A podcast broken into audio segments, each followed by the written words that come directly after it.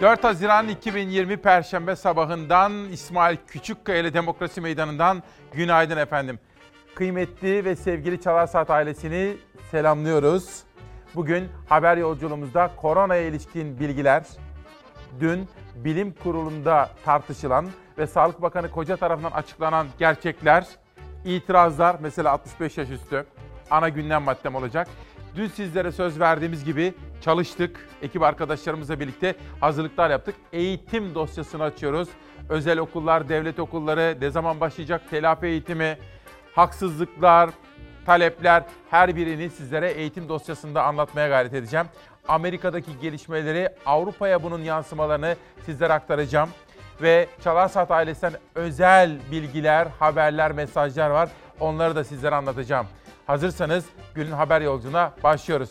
Bugün diyoruz ki ortak iyiye ulaşmak için neye ihtiyacımız var efendim bana söyler misiniz? Daha iyiye, daha güzele, daha doğruya nasıl ulaşacağız? Konuşarak, tartışarak, birbirimizi dinleyerek, kendimizi karşımızdakinin yerine koyarak yani empati duygusuyla. Herkes konuşabilmeli. Burası demokratik bir ülke. Hepimiz konuşabilmeliyiz. Bugünkü manşetimiz bu. Şenaz hazır mıyız? Gazete manşetleriyle başlayalım. Buyurun. Şimdi bugün Hürriyet gazetesiyle başladık. Dün akşam bilim kurulu toplantısından sonra açıklamalar yapan Sağlık Bakanı Koca'nın sözleri Hürriyet'te manşette. Sokak yasağı yok. Sağlık Bakanı Koca 14 büyükşehir ve Zonguldak'ta hafta sonu uygulanan sokağa çıkma yasağının kaldırıldığını duyurdu. Bakan Koca genel karar alınmadığını ama illerden gelecek yeni vakalara göre o il için yasağın yeniden değerlendirilebileceğini söyledi. 65 yaş üzeri ile 18 yaş altı için kısıtlamalar aynen devam edecek. Ancak bakan bu konuda bazı gevşetmeler üzerinde çalıştıklarını söyledi. İşte bugün mesela Emin Çöleşan da yazmış. Yaşım 65'in üstü. Bana neden bu uygulama reva görülüyor şeklindeki sözleri de sizlere anlatmaya gayret edeceğiz bu sabah efendim. Dün programımıza katılmıştı Profesör Doktor Mehmet Ceyhan. Onun yaptığı açıklamalar çok gündem oldu. Size o mesajlardan parça parça haberlerimiz içerisinde manşetleri aktaracağım. Hürriyete geri döneceğim ama Hürriyet'ten şimdi bir sonraki gazeteye geçiyorum. 65 yaşın isyanı. Ev hapsinin kalkmasını ve eşitlikçi önlem alınmasını istiyorlar. İnsanız, bizim de haklarımız var. Emin Çöleşan da bu konuda bir yazı yazmış bugün. Onu özetleyeceğim sizlere. Bugün 7 ayrı yazardan alıntılar yapacağım. O yazarlardan biri de Serdar Turgut. Trump'ın neden seçileceğini konuşmuştuk ya dün kendisiyle. Serdar Turgut bugün Habertürk'te onu yazmış. Neden seçilecek diyor. Konuşacağız. Şimdi Cumhuriyet'i okuyorum. Salgında sokağa çıkmaları yasak olan 65 yaş üstü yurttaşlar iktidarın yaşlarımızı koruyoruz söylemine yaşamdan koparılıyoruz diyerek karşı çıkıyor. Emekli Sen Genel Sekreteri Fikri Kalender'e göre uygulama insan hakları ve anayasanın eşitlik ilkesine aykırı. Biz ülkenin kamburu değiliz diyorlar. Kalender yalnızca hapsederek ya da ekonomi öncelikli yöntem olmaz, olamaz. Öteki yaş grupları ile ticaret yapan 65 yaş üstü çıkacak, çalışmayanlar çıkamayacak öyle mi? Ülkenin kamburu değiliz, eşitlikçi, özgürlükçü önlemler istiyoruz diyor efendim. İşte bugün ana gündem maddelerimizden birisi bu. Birisi de eğitim dosyası olacak. Dün sizlere söz verdiğim gibi eğitimcilerle konuştum. Yayının biter bitmez önemli bir eğitimci aradı. Sonra bir başkası akşamüstü bir daha. Arkadaşlarım da çalıştılar ve biraz sonra da bu konuda bir dosyamızı, eğitim dosyasını sizlere açacağım ve yorumlarınıza bırakacağım. Ama günün ilk manşetini atalım mı? Amerika'ya gidiyoruz. Amerika tarihinin en hareketli, en tehlikeli günlerini yaşıyor.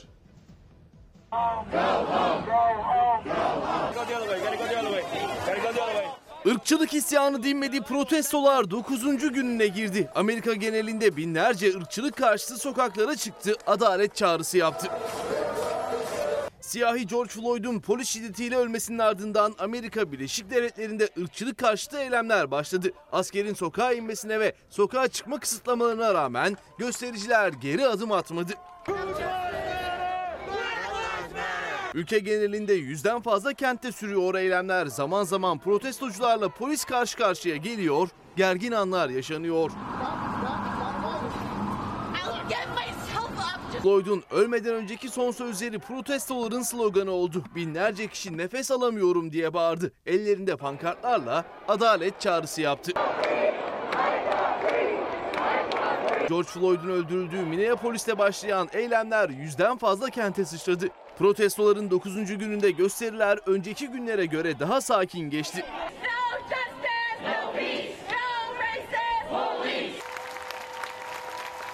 Protestolar genel anlamda daha sakindi ancak zaman zaman polis ve göstericiler karşı karşıya geldi. Polis sokağa çıkma kısıtlamasına uymadıkları gerekçesiyle New York'ta bazı göstericileri gözaltına aldı. Öte yandan Floyd'un öldürülmesine dair soruşturmayı yürüten Minnesota Eyaleti Başsavcısı Floyd'un ölümüne sebep olan polis memurları için daha ağır ceza istedi. Daha önce 3. derecede cinayetten yargılanacak olan polislerin 2. derecede cinayetten yargılanmasını talep etti. Dünya çapındaki çok önemli bu olayı biz de gayet tabii ki önemsedik. Hafta boyunca önemli manşetlerimiz arasında yer aldı. Bugün de 10.45'e kadar devam edecek buluşmamız içerisinde bu konudaki gelişmeleri sizlere detaylarıyla anlatmaya gayret edeceğim. Belkıs Soylu Özkan da eğitim araştırmanızı merakla bekliyoruz diyor sağ olsun. Dün eğitimciler gibi velilerle konuştum. Mesela Ziya Can'ın annesi Nuran Hanım'la konuştum.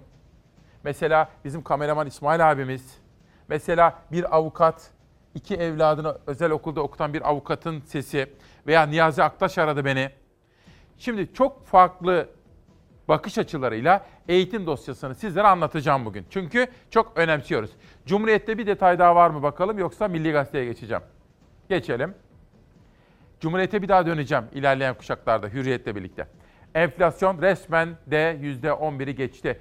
TÜİK verilerine göre enflasyon Mayıs'ta %1.36 artarken yıllık enflasyon %11.39'a çıktı. Ana harcama gruplarında en yüksek artış %6.85 ile giyim ve ayakkabıda gerçekleşirken bu grubu %3.30 ile ulaştırma takip etti. Mayıs ayında ana harcama gruplarının hiçbirinde fiyat düşüşü görülmemesi dikkat çekti diyor. Dün dün enflasyon rakamları açıklanınca sosyal medyada en fazla halkın enflasyonu diye bir tabir tartışıldı. Aykut Erdoğdu da eski ekonomi kurmayı ve şimdi de CHP'nin ekonomiyle ilgili en üst düzey yetkililerinden birisi.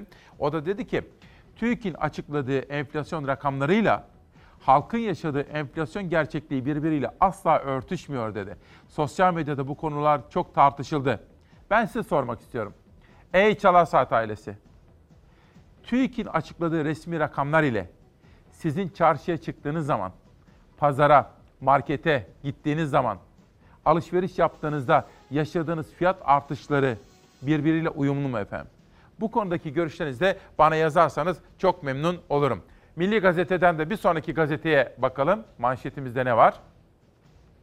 Yeni Şafak. Aynı tezgah peşindeler.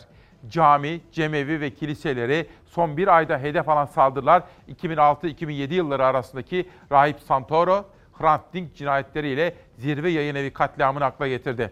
O dönem provokasyonlarda izi olan, delilleri tahrif eden ve dosyaların üstünü örten FETÖ'cülerin yeniden sahne alması dikkat çekiyor diyor. Bu önemli manşete biraz sonra daha da derinleşi, derinleşerek bakacağız efendim. Şimdi Yeni Şafak'tan Sözcü'ye geçiyorum. Bakın Emin Çöleşan'ın da bugün yazdığı gibi 65 yaş üzerindeki vatandaşlarımız, büyüklerimiz artık üzüntülü ve morali bozuk, öfkeliler. Bunun hesabını sandıkta sorarız diyorlar. 3 aya yakın süredir sadece pazar günleri 3-4 saatliğine dışarı çıkabilen 65 yaş ve üstü milyonlar bunun yarını var bizden oy beklemeyin diyorlar. Sözcü gazetesi editörleri Sibel Güler söyler sokağa çıkmış ve vatandaşlarla konuşmuş. İşte yaşı 65'ten yukarı olan vatandaşın görüşleri. Bir tanesi fotoğrafa bakıyorum. Paramı çekemiyorum, her yanım ağrıyor diyor. Bir diğeri siz işe yaramazsanız duygusu veriyorlar. Pazar her yer kapalı alışveriş sorun diyor Mukadder Sönmez Ocak. El eline bakar olduk bu aşağılayıcı durum diyor Çayhan Hanım. Artık yasak bitsin yaşlara güvenin diyor Necmi Bey ve yeter artık çare bulunsun daraldık diyor. Bugün ayrıca Antalyalı olup da şimdi evlatlarının yanında tedavisini gören Elif, Elif Gül Şahan hanımefendiye de annemize de selamlar söyleyeceğim. Sebebini biraz sonra sizlere detaylı olarak anlatacağım. Ezgi Gözeger, dün toplanan bilim kurulu, Sağlık Bakanı Fahrettin Koca'nın yaptığı açıklamalar ve dünden bugüne yani Haziran'ın 3'ünden 4'üne geçerken meydana gelen en son bilgiler ışığında koronanın raporunu hazırladı. Günlük rapor izliyoruz. 1 Haziran itibariyle yeni bir sürece girdik. Bu sürece normalleşme süreci diyoruz. Türkiye 1 Haziran'da yeni döneme girdi. Tablolar salgının kontrol altında olduğunu gösterdi. Sağlık Bakanı Bilim Kurulu toplantısından sonra yaptığı açıklamada Türkiye'nin son koronavirüs tablosunu aktardı. Bugünkü vaka sayısı 867, bugünkü vefat sayısı 24, iyileşen e, vaka sayımız 931, Son tabloda en çok dikkat çeken test sayısındaki artış oldu. 52 binin üzerindeki testin 867'si pozitif çıktı. sadece semptomu olan hastalara değil, OSB ve benzeri birçok e, bölgede ve filyasyon taramalarını e, giderek arttırdığımız için e, vaka sayısı da test sayısıyla doğru orantılı olarak biraz düne göre artmış görünüyor. Sağlık Bakanı Fahrettin Koca bir gün önce 800'ün altında çıkan yeni hasta sayısındaki artışı test sayısındaki artışa bağladı. Son tabloya göre yoğun bakım hasta sayısı 612'ye, entübe hasta sayısı 261'e geriledi.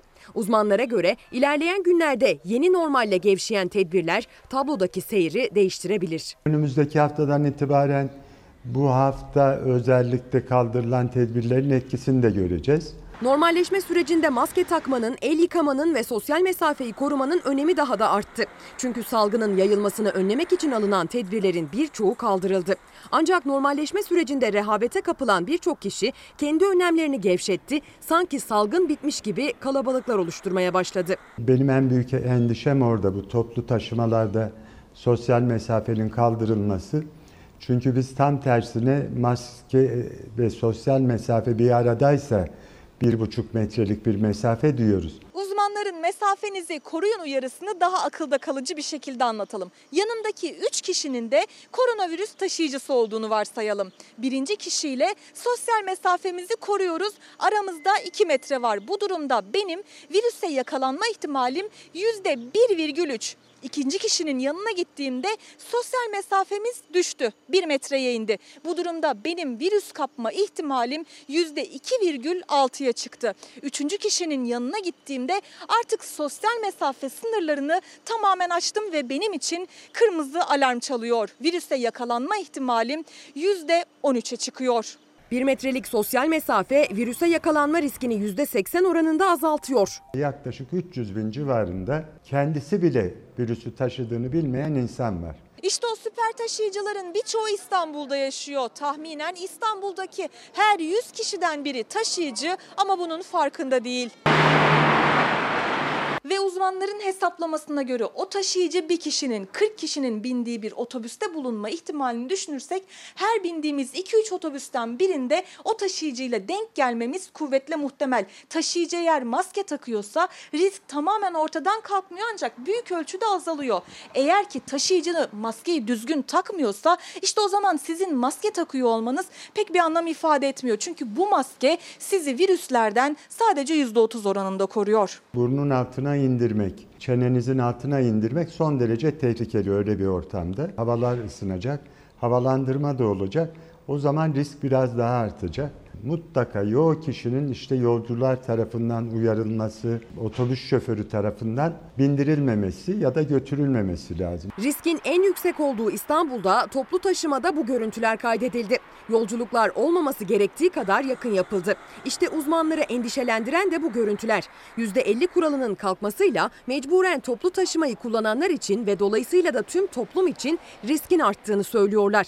O riski en aza indirmenin yolunu Çalar Saat programında İsmail Küçükkaya'nın konuğu olan Profesör Doktor Mehmet Ceyhan bir kez daha vurguladı. Maske ve mesafe ne zaman ortadan kalkabilir? Salgın tehlikesi ortadan kalkınca. Ama ona epeyce zamanımız var. Ben e, bunun 4 ve 6 aydan daha kısa olmayacağını düşünüyorum. Tedbirsiz davranmak, tehdidin ortadan kalktığını varsaymaktır. Tedbir şarttır çünkü tehdit devam etmektedir. 4 Haziran 2020 Perşembe sabahında Demokrasi Meydanı'ndayız. İşte korona ilişkin bilgiler böyle ama arkası gelecek. Amerika'daki gelişmeleri değerlendireceğiz. Yazarların alıntıları üzerinden de konuşacağız. Eğitim dosyası gündemde ve sizlerin yorumları. Hepimiz konuşabilmeliyiz. Bu sabahki manşetimiz bu. Ortak iyiye ve doğruya ulaşabilmek için çok sesli Türkiye'ye ihtiyaç var. Hepimiz konuşabilmeliyiz. Ali Aldemir, enflasyon rakamları gerçekliğe uygun mu sizin yaşadığınıza diye sormuştum ya. Diyor ki benimkine uygun değil. Pimpon topu, cızbız, cımbız, berber aynasındaki artışa göre enflasyon hesaplanırsa sonuç ancak böyle çıkar diyor Ali Aldemir. Yavuz Bey de göndermiş. O mesajı biraz sonra okuyalım. Sözcü'de bir detay daha var. Sonra geçeceğiz pencereye. Muhalefete yönelik baskılarda son nokta. AKP'li vekil istedi. İyi Partili vekilin 25 yıldır üretim yapan fabrikası 48 saatte mühürlendi. İyi Partili Lütfü Türkkan mecliste AKP'yi eleştirdi. Sen misin eleştiren? Hakikaten son zamanlarda eleştiri dozunu yükseltmişti ve demek ki eleştiri dozunu yükseltmeye başlayınca iktidarın hedef tahtasına haline gelmiş milletvekili Türkkan.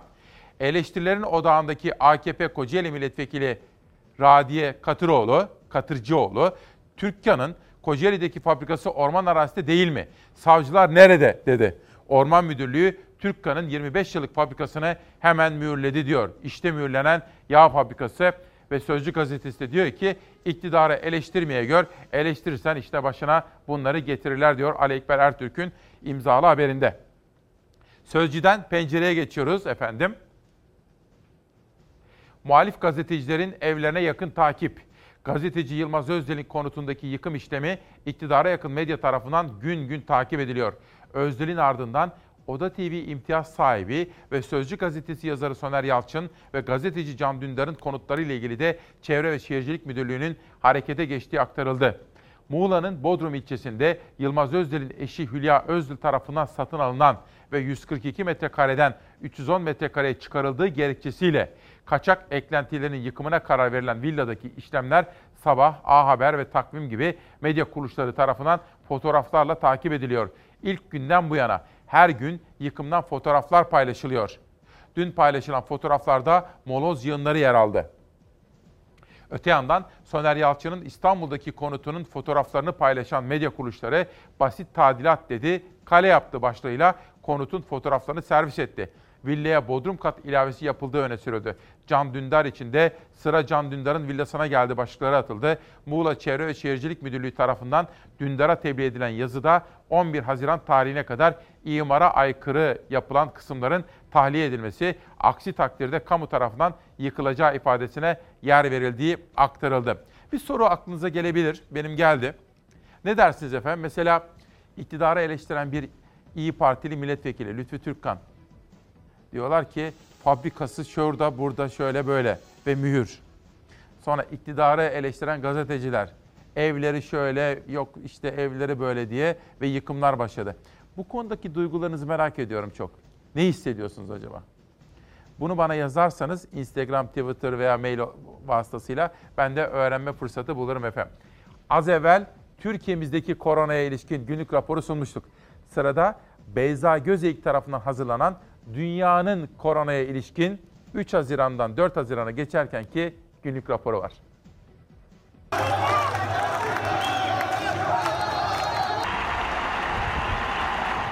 Irkçılık karşıtı protestolarda sosyal mesafe kuralı hiçe sayıldı. Dünyayı ikinci dalga endişesi sardı. Rapor sızdı. Çin'in yeni tip koronavirüs konusunda dünyayı geç bilgilendirmesi nedeniyle binlerce kişinin hayatını kaybettiği ortaya çıktı. Covid-19 dünya genelinde 388 bini yakın can aldı. Virüs tespit edilenler 3,5 milyonu, iyileşenler 3 milyon 100 bini geçti. Virüsün ilk görüldüğü Çin'le birlikte birçok Avrupa ülkesinde yeni vaka ve can kayıpları düştü. Tedbirler gevşetildi. Kısıtlamaların erken kaldırıldığını savunanlar ikinci dalga endişesi yaşıyor. Endişenin kaynağı dünyaya yayılan ırkçılık karşıtı gösteriler. Gösteri yasağına rağmen 20 binden fazla kişinin sokağa çıktığı Fransa bu duruma en iyi örnek oldu. Eylemlerde sosyal mesafe kurallarına uyulmadığı gibi çoğu gösterici ve polisin koruyucu önlem almadığı görüldü. Sağlık uzmanları slogan atma, caddelerde dolaşma ve yakın temasın virüsün yayılımını hızlandıracağı görüşünde. Dünyaya yayılan ırkçılık karşıtı protestoların merkezi Amerika'nın Kamu Sağlığı Dairesi Başkanı da buna dikkat çekti. Covid-19 salgınında patlama beklendiğini söyledi. Eyaletlerdeki test merkezlerinin çoğu da protestolardan dolayı kapatıldı. İkinci dalga korkusu yaşayan ülkelerden biri de Çin'di. Virüsün ilk görüldüğü Wuhan'da yeni vakalar görülünce kente 10 milyona yakın kişi teste tabi tutuldu. 15 günde tamamlanan test süreci 127 milyon dolara mal oldu. Yetkililer vakaya rastlanmadığını, sadece taşıyıcı olan 300 kişi tespit ettiklerini açıkladı. Ve salgının çıkış noktası Wuhan'ı en güvenli kent ilan etti. Koronavirüse karşı geç kalmakla eleştirilen Dünya Sağlık Örgütü'nden sızan raporsa Çin üzerindeki baskıyı artıracak gibi. Rapora göre Pekin, virüsle ilgili ulaştığı ilk bulguları örgütle geç paylaştı. Yaklaşık iki haftalık bu gecikme nedeniyle Dünya Sağlık Örgütü yeterince hızlı harekete geçemedi. Raporda Çin'in bilgilendirmeyi erken yapması durumunda binlerce kişinin bugün hayatta olabileceği belirtildi. Dünyanın Covid-19 mücadelesi sürerken 3 ülkeden peş peşe kötü haber geldi. Hindistan ve Meksika'da bir günde görülen en yüksek yeni vaka sayısına ulaşılırken Brezilya 1262 ölümle en fazla can kaybının yaşandığı günü geride bıraktı. Çok daha farklı detaylar da olacak tek tek ülkeleri.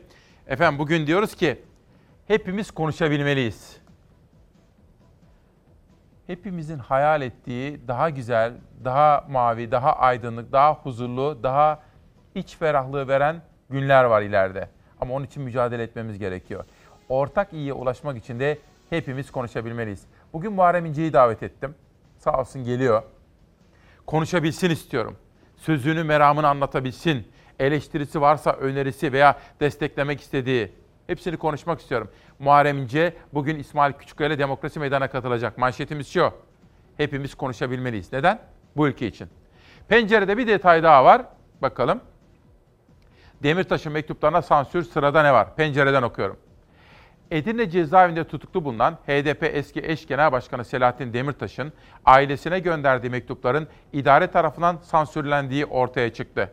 Sansürlenen mektup sayfalarını sosyal medyadan paylaşan eşi Başak Demirtaş, Adalet Bakanlığı ve Adalet Bakanı Abdülhamit Gül'e çağrı yaparak yüz yüze görüş kaldırıldı. Görüntülü görüşme imkanı sağlanmadı, şimdi de sansür. Sırada ne var diye sordu. Başak Demirtaş'ın paylaştığı fotoğraflarda sansürlenen sayfaların üzerinde 2020-208 disiplin kurulu ifadesi yer aldı. Bu sayfaların sansürden kurtulan bölümlerinde ise Selahattin Demirtaş'ın fotoğraflarda sizi iyi gördüm ama bunlar 10 gün önceki fotoğraflar. Umarım hep iyisinizdir. Biz de iyiyiz. Bildiğiniz şeyler ve şimdilik sağlık zamanı şu salgın milleti iyice perişan etmeden sonlansa herkes rahat bir nefes alacak ifadeleri yer aldı diyor efendim Pencere gazetesi. Bir sonraki gazetemize geçelim. Bir günde çevre haberi var. Doğaya sahip çıkana tehdit. Yenişehir Kaymakamı maden şirketinin tesisine direnenlere böyle dedi. Her gün ceza yazarız. Ödeyemeyecek duruma gelirseniz de icra yoluyla arazinizi alırlar. Bu haber Gökay Başcan imzası taşıyor. İktidar salgını yağma ve talan için fırsat olarak görürken Bursa Yenişehir Kaymakamı Suat Seyitoğlu bir skandala imza attı. Kirazlı Yayla'da Lübnan merkezli maden şirketinin cevher zenginleştirme tesisine karşı haftalardır direnen bölge halkı Seyitoğlu'nun kendilerini tehdit ettiğini belirtti. Bölge sakinlerinin aktardığına göre köylüler ile görüşen kaymakam protestoların sonlanmasını istedi. Aksi halde para cezası uygulanacağını söyledi. Kaymakam Seyitoğlu ile görüşenlerden Mustafa Kındıl, Kaymakam Bey bizi resmen fırçaladı. Biz köyümüzü savunuyoruz derken Recep Sarı kaymakamın kendilerine her gün ceza yazarız. Ödeyemeyecek duruma gelirseniz de icra yoluyla arazilerinizi alırlar dediğini aktardı. Seyitoğlu telefonlarımıza çıkmazken özel kalem müdürü şu açıklama yaptı. Virüs dolayısıyla yasal kurallar dışına çıkılırsa bunun cezası var demiş efendim özel kalem müdürü. Bizim biz İsmail Küçükkaya ile Çalar Saat ailesinin temel değerleri var. Artık hepimiz biliyoruz ezbere değil mi? 7 yıldır bunları tekrarlaya geliyoruz. Bunlardan biri kadın erkek eşitliği. Bunlardan biri engelli vatandaşlarımızın hayata katılımı. Bunlardan biri çevreye duyarlılık, sokak hayvanlarına duyarlılık değil mi? Bunlardan bir başkası mesela sosyal hayatı daha yaşanabilir hale getirmek. Bir başkası az evvel ifade ettim çevre haberleri bizim asla vazgeçmediğimiz ve vazgeçmeyeceğimiz temel öncelik ve hassasiyetlerin başına geliyor.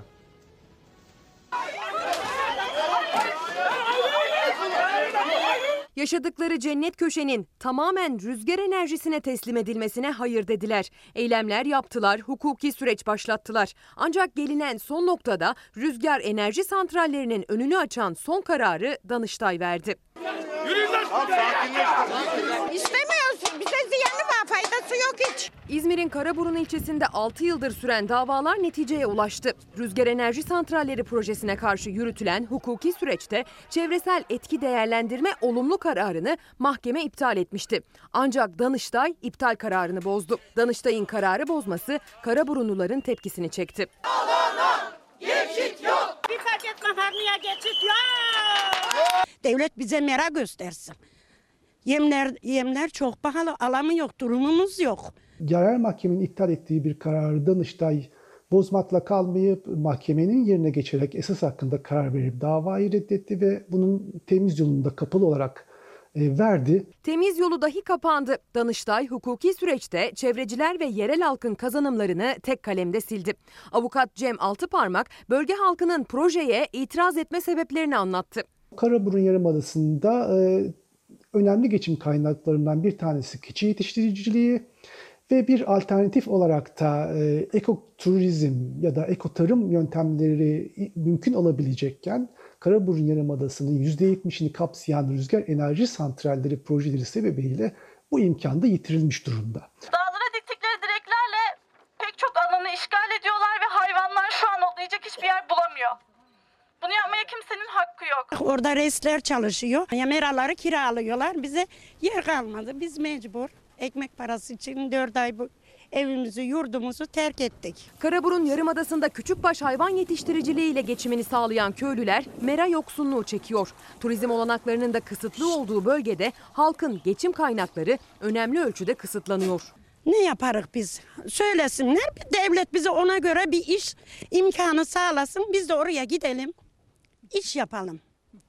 Biz hırsızlar mı gidecek? Sadece bölge halkının ekonomisi değil, bölgenin doğal zenginlikleri de risk altında. Çevre ve Şehircilik Bakanlığı 2013 yılında bölgeyi özel çevre koruma bölgesi ilan etmiş, bunun için bir rapor hazırlamıştı. Raporda bölgenin korunması gerektiği vurgulanmıştı ancak bölge rüzgar enerji santralleriyle doldu. Yarımada'nın kapasitesinde aşağı şekilde e, konuşlanmış durumdalar. 150'ye yakın belki de aşmış durumda olabilir şu an türbin söz konusu ve bu türbinler adanın dediğim gibi 170'ini kapsıyor. Temyiz yolunun kapandığı ve tüm hukuki kazanımlarına rağmen bölge halkının kaybettiği dava sonucu 37 tribün daha dikilecek.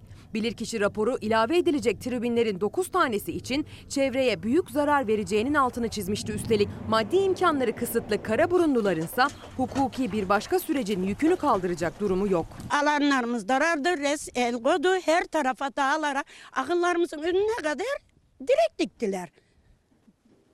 Biz nereye gidelim? Hadi söylesinler biz oraya gidelim. Nereye gidelim diyor. Bakın önemli bir haber ve incelikli bir çalışma olmuş. Bu konuları biz gündeme getirmeyi önemsiyoruz efendim diyorum. Ve bir günden sonra bakalım ne geliyor. Türk Gün'e geçelim. Az evvel size Albayrak grubunun gazetesi Yeni Şafak'tan birileri düğmeye basıyor şeklindeki haberi okumuştum. Hatırlar mısınız dün Abdülkadir Selvi'nin yazısı üzerinden bir Süleyman Soylu analizi yapmıştım. Süleyman Soylu son zamanlarda bütün kesimleri de gözeten daha kuşatıcı bir söyleme politika içerisine girdi. Yani adeta ne derler vites değişimi yapmaya başladı. Bu da dikkat çekiyor ve kendisiyle ilgili de kamuoyundaki algıyı da derinleştiriyor. Bu dikkatimizi çekmişti. Çünkü Hrant Dink Vakfı'na bir tehdit geldi. Ermeni kardeşlerimizin gittiği kiliseye bir saldırı düzenlendi. İzmir'de Çağbella. Bütün bunlar halk düşmanlarının halkı bizi birbirimize düşürmeye çalışan eylemleriydi. Bunlarla ilgili gerekenler hızla yapıldı. Soylu da gereken açıklamaları yaptı. Bunu da önemsediğimi hatırlayacaksınız efendim. Bir tek bu İzmir'deki o halk düşmanları bulunamadı. O Çağbella'yı orada minarelerden çalarak bizi kırmaya çalışanlar. Ama orada Allah'tan İzmir Belediye Başkanı olsun, CHP lideri olsun, İzmir müftüsü olsun, Ömer Çelik olsun. Sağduyulu açıklamalar yapıldı. Artık halkımız nasıl derler? Neyse halk tabirini burada söylemiyorum o tabiri. Ama şu. Çok şeyler yaşadık. Artık o numaraları yemeyiz. Birbirimize düşmek yok diyoruz diyorum. Ve işte Türk günden. Bu karanlık eller kimin? Kadir Yıldız'ın manşeti Türk Günden. Dini ve milli değerler üzerinden yaptıkları tahriklerle Türk milletinin sinir uçlarıyla oynuyorlar diyor. Ve zaten Devlet Bahçeli de bütün teşkilatlara çok uyanık olun. Hiçbir şekilde provokasyona kapılmayın şeklinde genelgeler gönderiyor. Türk Günden bir sonraki gazeteye geçelim. Bakalım ne geliyor? Karar. Perinçek AK Parti yönettiğini söylüyor. Erdoğan da sen kimsin diyemiyor. Davutoğlu. Gelecek Partisi'nin çıkışını engelleme, saldırma görevi Bahçeli ile Perinçek'e verilmiş gözüküyor. Bu da onların iş bölümü. Perinçek, AK Parti'yi biz yönetiyoruz diyor da herkese ayar veren Cumhurbaşkanı Erdoğan Perinçek'e sen kimsin demiyor. AK Parti'de ciddi bir iç gerilim yaşanıyor. Demokrat nitelikli AK Partililer biz bunun için mi bu kadar mücadeleyi verdik sorgulaması içinde. Bu açıdan birçok kişinin yeni arayışta olacağı dinamik bir sürece giriyoruz diyor efendim. Karar Gazetesi'nde bir de muhalefetten Temel Karamollaoğlu'nu görelim, Saadet liderini. AK Parti'ye sert eleştiri, hükümeti MHP ile birlikte devredecek. Saadet lideri Karamollaoğlu, ekonomi üzerinden hükümete sert eleştiriler yöneltti. İktidar problem çözme konusunda felç oldu. Ekonomiye acil el atması gerekirken hala krediyle harekete geçirmeye çalışıyor. Ortaya atılan destek paketi de krizi önlemeyeceği gibi milletin sırtına yük. Anlaşılan iktidar ekonomiyi 2002'de bugünkü ortağı MHP'den devraldığı şekilde MHP ile birlikte devredecek diyor efendim. Bir de normalleşme haberi vardı. Normalleşmede çok hızlı gidiyor olabiliriz ama biraz evvel bizim rejide Fatma ablamızın söylediği gibi diyor ki ben bir yıl filan maskesiz çıkmam. Doğru söyleyeyim. Ben de çıkmam. Nasıl gidiyor yeni normal süreç hem çay hem maske? Vallahi iyi gitmiyor. Çay içerken çıkartıyoruz. İnşallah geçer bunlar da atlatırız gibi biter. Çay içerken maskemi çıkartıyorum, içtikten sonra tekrar takıyorum mecburen. Sosyal mesafeyi koruyaraktan güneşlenmeyi tercih ediyoruz. Renk farkı olmasın diye de arada çıkartıyoruz. Yeni normalin manzaraları işte bu. Yemek yerken, çay içerken anlık çıkan ama aynı hızla takılan maskeler deniz kenarında güneş altında bile çıkarılmadı. Uzmanların da önerisi tam olarak bu. Çünkü maske mesafe hijyen kuralı ancak normalleşme takviminde bizi hedefe ulaştıracak. Bilim Kurulu üyesi Profesör Hasan Tezer de umut veren bir açıklama yaptı ama şartla. Eğer ki kurallara uyarsak bir 15 gün e, 20 gün içerisinde e, geçmemiz gerekiyor. 500'lü rakamlar, 600'lü rakamlar E, takip eden 15 gün sonra da artık yüzün altına inme durumumuz olacaktır ama tekrar söylüyorum kurallara uyarsak. Önümüzdeki haftalarda vaka sayısındaki bu azalma ise bugün ne yaptığımıza ve yapmadığımıza bağlı. Mesailer başladı, sokaklarda kalabalıklaşmaya. Yiyecek ve içecek hizmeti veren restoran, kafe ve büfeler ise yeni normale göre açtı kapılarını. Hem esnaf hem de müşteri sorumluluk sahibi. Maskesi olmayana kendi maskelerimiz var. Müşterilerimize onlardan takdim ediyoruz. Maske de veriyorsunuz. Tabii ki tabii ki. Zorlu bir süreç. Bunu hep beraber atlatacağız inşallah. Yoksa veriliyor. Bize de teklif ettiler yoksa maskeleriniz diye. Thank you. Siz alıştınız mı yeni normale? Ee, alışmaya çalışıyoruz biz de. Nasıl tedbirleri aldınız? Her masada dezenfektanlarımız var. Bir de ana yerde var. Ayrıca zaten iki kişi oturuyor karşılıklı. Üçüncü kişiyi oturtmuyor. Sadece çantalarını koyuyorlar. Yanınız boş, oraya hiçbir arkadaşınız oturamıyor. Kesinlikle, kesinlikle. Yanım boş. Yemeğinizi yiyeceksiniz. Sohbet bu dönemde etmeyeceksiniz. Yemeğini yiyip kalkıp gidiyorlar. Hani muhabbet edecek bir durum da yok. Normalleşme sürecinde artık masalarına müşteri kabul edebilen restoranlar tüm tedbirlerini aldı. İşte şu şekilde girişte el dezenfektanları var. Hemen içeriye girilemiyor, ateş ölçülüyor ve ardından da masaya maskesiz oturmak kesinlikle yasak. Masalarda tuz ve karabiberlikler kaldırıldı, yerine paket olarak konuldu ve yine her masada dezenfektanlar var. Sadece maske yemek yerken çıkarılacak çünkü şu şekilde restoranlarda açık büfeler var ve ben bu şekilde ne yiyeceğime karar verirken konuşuyorum ve o nedenle maskeyi asla çıkarmıyorum. Daha az konuşulmalı. Ne dedik? Konuşmakla bile, ses yükseltmekle, bağırmakla bile vir- damlacıklar daha fazla etrafa yayılabilir. Normalleşmenin günlük hayatımıza kattığı değişiklikler bunlar. Bir de yaz tatilleri var. Onlar da eskisi gibi değil. Örnek plaja gittiniz, havuza gittiniz, oyun oynamayacaksınız. Havuz içerisinde mesafenizi dikkat edeceksiniz. Havuzda geçirilen vakit mümkün olduğunca kısa tutulmalı bilim kuruluna göre. Antalya'da tatilcilerin ise tercihi denizdi. Maskeli güneşlenildi. Ben burada güneşleniyorum maskeyle. Bazen nefes almak zor oluyor ama aynı. Herkes mesafeyi koruyor, maskesini kullanıyor. Bu gayet güzel. Biraz sonra dün İsmail Küçükkaya ile Demokrasi Meydanı'nda ağırladığımız hocamızı, hocamız Profesör Mehmet Ceyhan'ın sözleri üzerinden her birimizin hayatını etkileyen ve ilgilendiren uyarıları sizlere detaylı olarak anlatacağım. Arkadaşlarım haberi hazırlıyorlar. Sonra eğitim dosyamızı açıyorum. Dün işte Türk Eğitim Dernek Başkanı aradı, videosu var elimizde. Ahmet Hançerlioğulları aradı, deneyimli eğitimci hocamız. Akşam Enver Yücel hocamızla konuştum. Pek çok vatandaşımızla konuştum.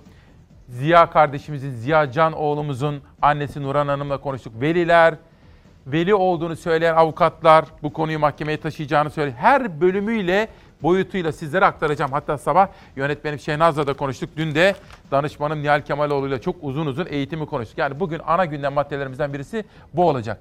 Ki Zafer Söken bir dosya çalışması yapıyor efendim. Eğitim. Sonra bir başkası. Emin Çöleşan'ın yazısı üzerinden 65 yaş vatandaşlarımız, büyüklerimiz sıkıntı çekmeye başladılar. O sıkıntı artık haksızlığa doğru ilerliyor. Dün Sağlık Bakanı'na da bu soruldu ama verdiği yanıt maalesef tatmin edici değildi. Bütün işin yükünü 65 yaş mı çekecek? İşte Emin Çöleçan'ın sorduğu soru. Amerika'dan Habertürk için yazan Serdar Turgut. Trump'ın bütün bu yaşananlara rağmen seçimi kazanacağını söylüyor. Çünkü diyor ki Trump çok akıllı birisi. O bilinçli olarak toplumu bölüyor ve cahil çoğunluğa oynuyor diyor. Yani cahil çoğunluğun oyunu alarak yeniden seçimin hesabını yapıyor diyor Serdar Turgut. Bir de iddiasına girmiş çarşamba grubuyla. Sonra Gaziantep'ten bir aile, Özgül ailesi 5 asırlık şiirlerini derleyip toparlamış ve Bilge Kazaz yazmış, imzalamış. Bana da kitabı yollamış Gaziantep'ten Özgül ailesi. İzin verirseniz reklama gidiyorum. Dönüşte muazzam manşetlerle devam edeceğiz. İşte geldik. Günaydın efendim. Çalar Saat ailesini sevgiyle, saygıyla selamlıyorum. 4 Haziran 2020 Perşembe sabahında İsmail Küçükkaya Demokrasi Meydanı'ndasınız. Biraz sonra eğitimle ilgili manşeti atacağız ve eğitim dosyasını açacağız. Bu çok önemli bir konu. Dün ve hala üzerinde çalışmakta olduğumuz bu önemli konuyu tartışacağız. 2. 65 yaş üzeri vatandaşlarımızdan gelen mesajlar. Tevfik Diker, Alaaddin Kuday, geçtiğimiz hafta itibariyle bu konuyu hep yazan Yazgül'ü Aldoğan, 65 yaş üstündekiler artık rahatsız olduklarını ifade ediyorlar. Bakın Tevfik Bey ne diyor? Sevgili kardeşim 65 yaş üzeri Gülgün Koç, Sevim Diker ve Tevfik Diker Çalar Saat fanatikleri olarak sana teşekkür ediyoruz. Bizlerin sesi oluyorsun. 65 yaş üzerindekiler kendilerine değer verirler. Kendilerini nasıl koruması gerektiğini bilirler. Artık bu işin tadı kaçtı. Protesto ediyoruz diyorlar. Emin Çöleşan da yazmış. Geçtiğimiz hafta Yazgülü Aldoğan sürekli bu konuyu gündeme taşıyordu. Bakın Emin Çöleşan bugünkü köşesinde 65 yaş rezaletine devam diye bir yazı kaleme almış. Ve ayrıca siyasete de bakacağız. Muharrem İnce geldi efendim. Yaptığı açıklamalarla her zaman gündem oluşturan Muharrem İnce, bugünkü manşetimize de isim sahipliği yapmış oldu aslında. Aklımız oradan geldi. Hepimiz konuşabilmeliyiz. Aradığımız şey demokrasi, çok seslilik, özgürlükler ve daha iyi, daha doğru ortak fayda. Muharrem İnce'ye işte bu konularda sorular soracağım efendim. Şu anda geldi arkadaşlarım kendisine sabah kahvesini ikram ediyorlar. Hemen akabinde sizlerle buluşturacağım. Hepimiz konuşabilmeliyiz manşetler. İkinci tur gazete haberleri geliyor. Sözcü gazetesi 65 yaş öfkeli. Bunun hesabını sandıkta sorarız. 75 gündür evde kapalılar, özgürlük bekliyorlar. 3 aya yakın süredir sadece pazar günleri 3-4 saatliğine dışarı çıkabilen 65 yaş ve üstü milyonlar bunun yarını var. Bizden oy beklemeyin diyorlar. Sibel Güler söyler sokağa çıkmış ve 65 yaşın üzerindeki büyüklerimizle konuşmuş. Onların sesini duyurmaya çalışmış. Biz de onların sesini duyurmaya çalışalım. Açık söyleyeyim. Dün bakanın canlı yayındaki sözlerini de dikkatle izledim, notlar aldım. Hangi dakikada hangi açıklama yapmış sizlere daha net açıklayabilelim diye. Ama 65 yaş üstündeki vatandaşlarımızla ilgili söyledikleri hiç de tatmin edici değildi. 65 yaş üstü ve gençlerimizle ilgili biliyorsunuz bu süreçte e, en çok fedakarlık gösteren 65 yaş üstü büyüklerimiz ve gençlerimiz oldu. Ve halen sokağa çıkma noktasında kısıtlı olan ve en son Sayın Cumhurbaşkanımızın da açıkladığı şekliyle e, büyüklerimizin haftada bir gün, gençlerimizin de bu dönemde haftada iki gün sokağa çıkma saatleri de belirtili şekilde uygulanıyor. Bilim kurulunda bu gündeme geldi. Daha çok özellikle büyüklerimizin hareket kısıtlı ve benzeri sorunlar nedeniyle e, bunun arttırılmasının e, doğru olacağı şeklinde bir yaklaşım var. Düzenleme ile ilgili önümüzdeki hafta muhtemelen gündeme gelmiş olur. Daha net bir karar e, bilim kurulunun önerisi e, bakanlar kurulunda e, gündeme gelmiş olur. O durumda zaten açıklanmış olur. Yani bir düzenleme yapılması gündeme gelmiş oldu. Gelecek hafta bu netleşmiş olur. Daha net, daha somut adımlar bekliyoruz efendim. Bu arada Mehmet Bey de polislerimiz adına, emekli polislerimiz adına bana bir soru soruyor. 3600'ü verirler mi? E, verilmiş sözler var. Kazanılmış haklar var. 3600 sadece polisimizin değil, polisimizin hakkı. Bunun dışında din, diyanet işleri görevlilerimizin, öğretmenlerimizin, sağlıkçılarımızın da hakkı. Bu konuyu da gündemde tutmaya devam edeceğim. Sözcüden bir haber daha sonra Türkiye'ye geçiyorum. AKP'li vekil istedi. İyi Partili vekilin 25 yıldır üretim yapan fabrikası 48 saatte mühürlendi. Muhalefete yönelik baskılarda son nokta. Ali Ekber Ertürk'ün manşeti. İyi Partili Lütfü Türkkan mecliste AKP'yi eleştirdi. Sen misin eleştiren? Eleştirilerin odağındaki AKP Kocaeli Milletvekili Radiye Katırcıoğlu, İyi Partili Lütfü Türkkan'ın Kocaeli'deki fabrikası orman arazisinde değil mi? Savcılar nerede dedi. Orman Müdürlüğü Türkkan'ın 25 yıllık fabrikasını hemen mühürledi. Lütfü Bey'i şuradan hatırlayacaksınız. Son zamanlarda muhalefetinin dozunu artırmaya başlamıştı. Daha net ifadelerle iktidarı eleştiriyordu ve iktidar bu defa onun üzerine böyle bir mekanizmayla gitmeyi mi tercih ediyor? Sözcü gazetesi işte bu sorunun yanıtını arıyor.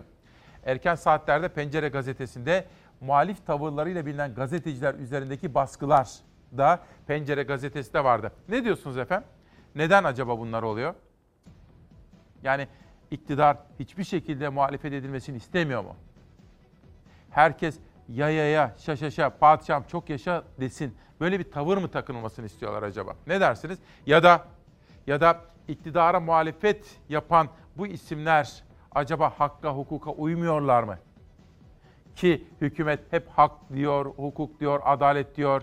Her tarafta hak, hukuk, adalet geçerli ve bu muhalif isimlerde hak, hukuk acaba bunlar hakka, hukuka, adalete riayet etmedikleri için mi böylesine bir çembere alındılar? Bu konularda ne düşünüyorsanız öyle de böyle de bana yazın. Ben de Türkiye'mizin kamuoyu nasıl şekilleniyor öğrenme fırsatı bulayım. Sözcüden Türkiye gazetesine geçiyorum. Hatırlayacaksınız ilk kuşakta Albayrak grubunun Yeni Şafak gazetesinde çarpıcı bir manşet vardı. Hatta Türk'ün gazetesiyle çok benzeşiyordu o manşet. Bu kez de İhlas grubunun gazetesiyle bakıyorum manşete ve güne. Bu kafayla işimiz zor. Yeni normalle sınırlamalar kalkınca eski günlere çabuk döndük. Toplumdaki rehavet vaka tablosunu alt üst edebilir diyor. Bence iyi bir manşet, duyarlılık ve bilinç isteyen önemli bir manşet atmış İhlas grubunun gazetesi efendim. Dün burada İsmail Küçükkaya Demokrasi Meydanı'nda çok saygı duyduğumuz, sözüne sözüne itibar ettiğimiz, güvendiğimiz bir isim vardı. Bilim Kurulu üyesi olan Profesör Doktor Mehmet Cihan sorularımızı yanıtlamıştı. Her birimizi ilgilendiren ve her birimizin sağlığını etkileyen önemli tavsiyelerde ve uyarılarda bulunmuştu hocamız. Çocukları kreşe göndermek riskli mi? Kreş ve anaokulları faaliyete geçti ancak aileler tedirgin. Siz ne tavsiye edersiniz çocukların kreşe gönderilip gönderilmemesi konusunda? Evet, şimdi kabul edelim ki bir defa hani kreşler açıldı ama okulların açılması sonbahara bırakıldı. Bunun nedeni tamamen işte insanların işe gidebilmesi. Çünkü küçük çocuğu olan anne babalar çalışıyorsa e, mecburen bir yere bırakacaklar. Şimdi ne kadar risklidir bu ortam diye düşünürseniz yani riskli mi risksiz mi sorusu zaten sorulmamalı. Mutlaka her şeyin bir riski var ama ne kadar risklidir diye sorarsanız açıkçası şöyle. Şimdi bu çocukların birinci e, problemi maske takma problemi. Tabii ki 2 yaşın altına zaten biz maske takılmasını önermiyoruz ama onun üstünde de sıkıntı olacaktır. Şimdi bir yerde biz bu kuralı şöyle söylüyoruz. Maske ve varsa mesafe bir buçuk metre, maske yoksa en az iki metre olmalı. O halde demek ki orada çocuklar maske takmıyor ise mesafenin en az işte 2 metre olması lazım. Bunun için tabii kreşler de belli hazırlıklar yapıyorlar. Örneğin onar kişiden büyük olmayan gruplar halinde çalışılacak. Ee, her gruba mümkün olduğu kadar az personel hizmet verecek. Yani öğretmenler değişmeyecek, az insanla temas edecekler. Ama buna rağmen gene de işte e, toplu oyunlar yerine mesafeli durabilecekleri oyunlar oynatılmalı. Ama şimdi önemli olan bu çocuklar geçirseler de çok büyük bir ihtimalle hafif seyrediyor. Ama esas problem bu çocukların yaşadığı evde risk grubunda yani 60 yaşın üzerinde ya da kronik hastalığı olan biri varsa problem esas onlar için. O halde ne yapmalıyız? Bu çocuklar eve geldiğinde çocuk maske takamayacağına göre o risk gruplarının çocukla sosyal mesafede bulunduğu zaman yani bir buçuk metreden daha yakın bulunacağı yemek yeme gibi aktivitelerde ya mutlaka ayrı yemesi lazım. Onun dışında birlikte olacakları zaman onların maske takması lazım. Yani çocukların değil, Çocuklara e, değil, büyüklere maske. takması lazım. Evet. Hmm, çok Yoksa net. hani baktıracak biri varsa, baktıracak biri varsa ben evde bakılmasını tercih ederim kreşe gitmektense. Çünkü risk devam ediyor hala. Ama işte bu riski de minimuma bu şekilde indirebiliriz aslında. Bu arada mesajlarınız gelmekte. Bizim Meral hocamız vardı. Meral hocamız Ankara'da. Hacettepe'li o da. O söylerdi sınıfın en çalışkanı derdi Mehmet Ceyhan için. Meral Topçu hocamız da aklıma o geldi onu dinlerken bir anında. Çok sözüne güvenilir bir isim hocamız. Türkiye Gazetesi'nden pencereye geçiyoruz. Bu arada efendim Muharrem İnce biraz sonra demokrasi meydanında olacak. Sorularımızı yanıtlayacak ve hepimiz konuşabilmeliyiz diyeceğiz. Ben açıkça söyleyeyim. Muharrem İnce'den yalnızca eleştiri bekliyor değilim.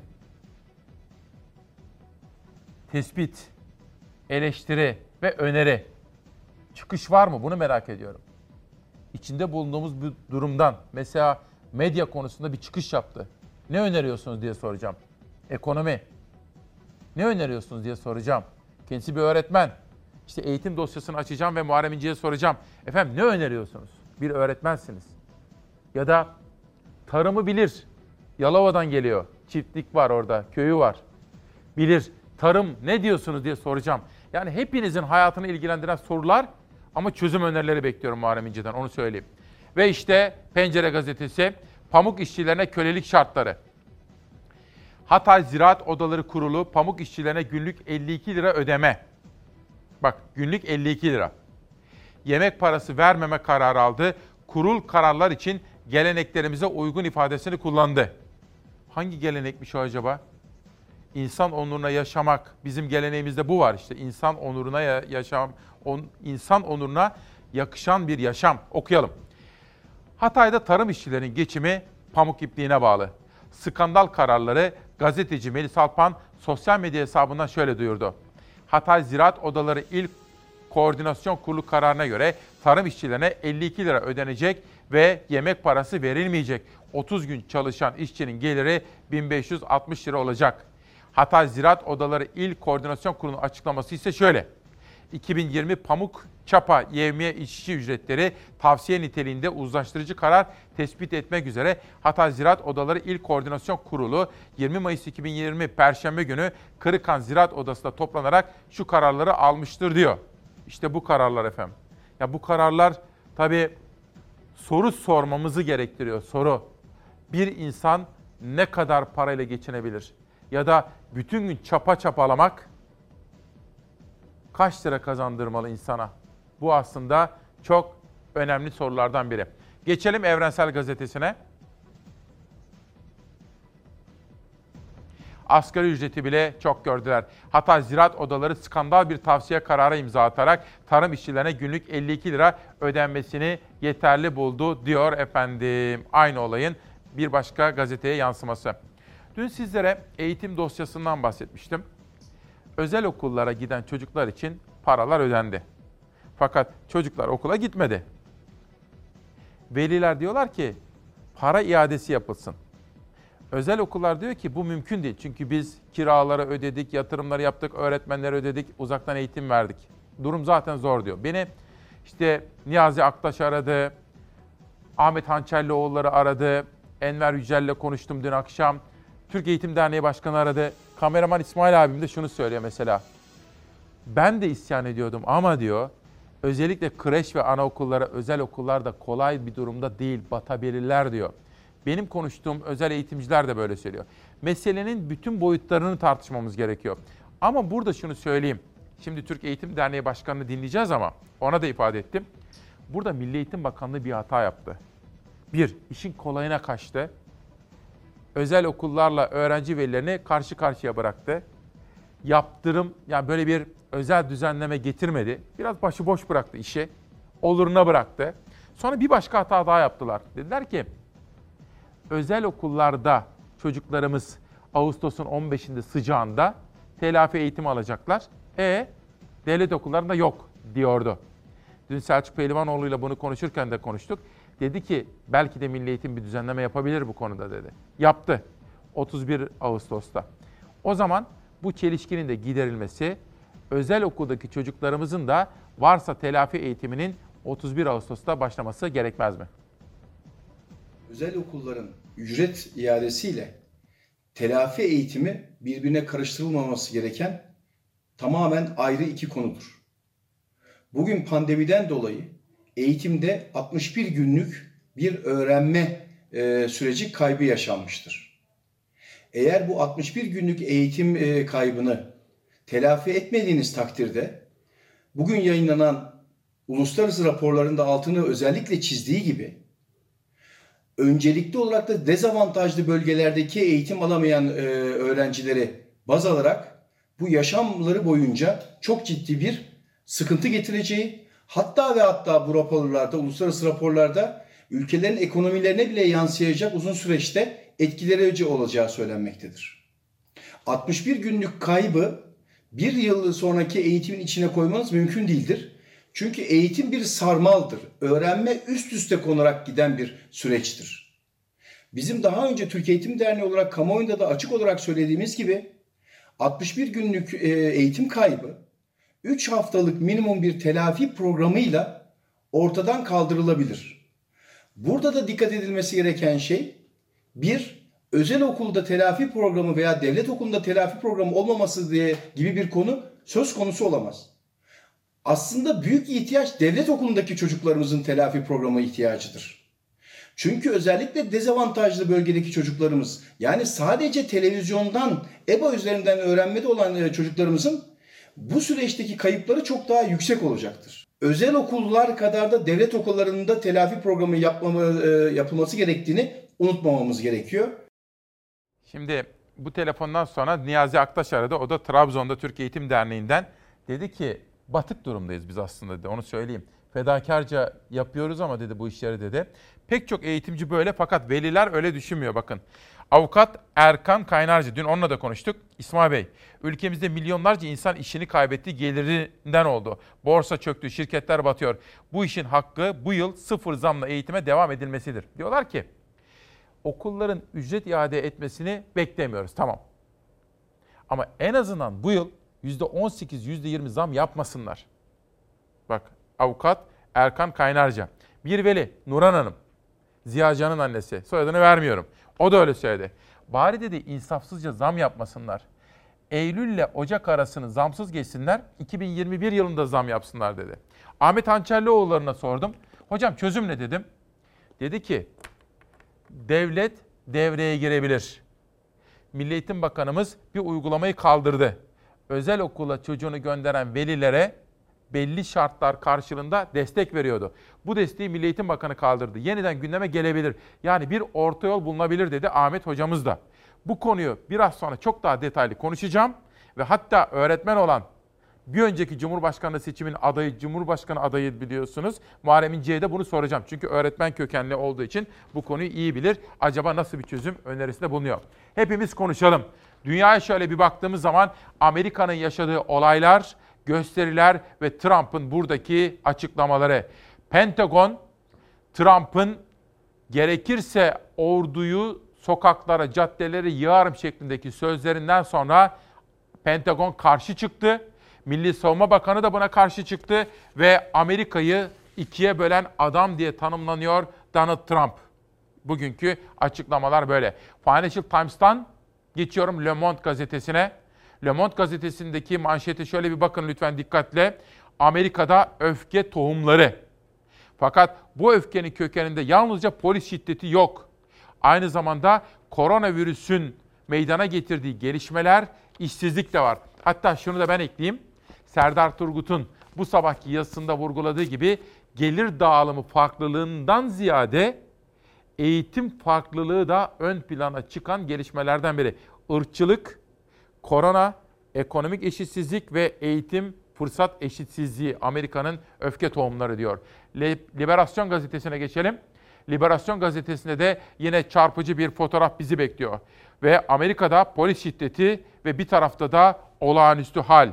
Polis şiddetine karşı Paris'te, dikkat edin, Paris'te 20 binden fazla kişi toplandı. Amerika'da yaşanan bu gelişmelere, protesto eylemlerini yalnızca Parisliler değil, Parizyenler değil, aynı zamanda Hyde Park'ta toplanan Londralılar da protesto ediyor. Avrupa yeni normal çerçevesinde tedbirleri yavaş yavaş kaldırmaya devam ediyor. Okulların kademeli açılması İngiltere'yi ikiye böldü. Bir yandan virüs korkusu, bir yandan çocukların eğitimlerindeki aksamalar görüş ayrılığı yarattı. İtalya'ya sınırlarını açmayan Avusturya ve Yunanistan'a İtalya Başbakanı Conte tepki gösterdi. Şeffaflığın bedelini ödemek istemiyoruz dedi. Fransa'da ilk defa bir günde hiç yeni vaka kaydedilmedi ancak yoğun bakımda tedavi gören 81 kişi hayatını kaybetti. Can kaybı 29 bini geçti. İkinci aşamaya geçen Fransa'da 2,5 aydır kapalı olan kafe ve restoranlar açıldı. Çalışanlara maske takma zorunluluğu getirildi. Paris'te ise kafe ve restoranların sadece bahçe ve teras kısımları açık. İç kısımların 22 Haziran'a kadar kapalı tutulmasına karar verildi. İtalya ise normalleşme sürecinde üçüncü aşamaya merhaba dedi. Avrupa ve Schengen bölgesi ülkeleri sınırlarını açtı. Bugüne kadar virüsle mücadelede şeffaf bir yol izlediklerini ifade eden İtalya Başbakanı Conte, Avusturya ve Yunanistan'ın sınırlarını açmamasına tepki gösterdi. Şeffaflığımızın bedelini ödemek istemiyoruz dedi. Öte yandan İtalya Dışişleri Bakanı Fransız mevkidaşını Roma'da ağırladı. İki bakan Avrupa'da turizmin geleceğini görüştü. İtalya Dışişleri Bakanı Luigi Di Maio sınırlarını açma kararı almayan ülkelerin Avrupa tek pazarına zarar verdiğini ifade etti. Almanya 31 Avrupa ülkesine seyahat uyarısını kaldırıyor. Karar 15 Haziran'da 26 ülke için devreye girecek. Türkiye bu listede yer almadı. İngiltere'de okulların kademeli açılma kararı ülkeyi adeta ikiye böldü. Binlerce ilkokul karara rağmen açılmadı. Okulu kapalı olan öğrencilerin bir kısmı açılan okullara kabul edildi. Bu durum virüs riskine karşı korkuları daha da büyüttü. Virüs endişesinin yanı sıra Eylül'e kadar 8 milyondan fazla öğrencinin eğitimlerinin aksaması da gündeme geldi. İsveçli hükümet salgına karşı kısıtlayıcı uygulamalar devreye sokmadı. Yaklaşık 10 milyon 300 bin nüfusluk ülkede 4500'den fazla kişi hayatını kaybetti. İsveç'in tedbir alan komşu ülkelerine kıyasla can kaybı kat ve kat fazla oldu. İsveç'te sıkı tedbirlerin alınmaması can kaybını tahmin edilenden daha yükseğe taşıdı. Hayatını kaybeden her 10 kişiden 9'unun 70 yaş üzeri olduğu anlaşıldı. İsveç'te sürü bağışıklığı sisteminin savunucusu Anders Tegnell, özellikle yaşlı bakım evlerinde daha çok tedbir almalıydık dedi. Dün bir mesaj almıştım. Eraslan'dan, Ümit Eraslan'dan bir video yolladı bana. Elif Gülşahan dedi ki ben senden kitap istiyorum oğlum demiş. Ben de hemen editörüme söyledim. Ona 10-12 tane kitap yolluyoruz Antalya'dan Elif annemize. Bu arada 65 yaş yasağı var ya Emin Çöleşan'ın da isyan ettiği, geçen hafta Yazgül Aldoğan'ın çok yazdığı Osman Paksüt bakın Anayasa Mahkemesi'nde hakimlik yapmış bir isimden bahsediyoruz. 65 yaş üstü vatandaşların büyük bölümünün hala ev hapsinde kalması ve buna devam edilmesi giderek bir temel insan hakları sorununa dönüşmüyor mu? Böyle bir soru sormuş efendim. Bence de öyle. Bu iş artık insan hakları sorununa doğru dönüşüyor. Bu arada Abdülkadir Zorlu mesajınız alınmıştır. Mersin Mut'tan bir üretici yaşadığı zorlukları anlatıyor. Arkadaşlarımız tarımla ilgili haberleri aktaracak efendim. Ama ben bu vesileyle Mut'taki Abdülkadir Zorlu'yu ve bütün üreticileri de sevgiyle selamlıyorum. Yerel gazetelere geldi sıra. Bu arada bir gelişme daha var efendim. UEFA Trabzonspor'a ilişkin bir yaptırım kararı aldı. UEFA'nın getirdiği finansal kriterlere uymadığı gerekçesiyle Trabzonspor'un önümüzdeki yıl Avrupa kupalarından men edilmesine karar verildi. Düşünebiliyor musunuz? Şampiyon olsa ya da Şampiyonlar Ligi'ne gidecek iki takımdan biri olmaya hak kazansa gidemeyecek. Ama Trabzonspor Başkanı da şöyle bir açıklama yaptı. Biz dedi kasa gideceğiz. Yani temize gidip buna itiraz edeceğiz dedi. Fakat futbol dünyası bu gelişmenin şokunu yaşıyor şu anda. Yeni bakış İzmir'den Diyarbakır'a kadar yolculuğumuz başlasın efendim. Ulaşımda %50 kuralına devam. İzmir'de ESOT Genel Müdürlüğü toplum sağlığını korumak ve risk alınmaması adına toplu ulaşımda %50 doluluk kuralına devam ettiriyor. Bence doğru, bravo. Keşke bu karara bütün illerimizde riayet edilse diyorum. İzmir'den Diyarbakır'a geçiyorum. Vatandaş tedirgin, esnaf zararda. Koronavirüs pandemisinde normalleşme adımları bir bir atılırken hizmete başlayan restoranlara karşı vatandaşlardaki tedirginlik hala sürüyor. Yılmaz Yiğitler ve Ali Abbas Yılmaz Trabzon'da esnafı dolaşmış ve fotoğraflamış, haberleştirmiş. Sür manşete gittiğiniz zaman Deva Partisi'nden bir yetkilinin açıklamalarını görüyorsunuz. İnsanlar AK Parti ile HDP arasında sıkışmış diyor.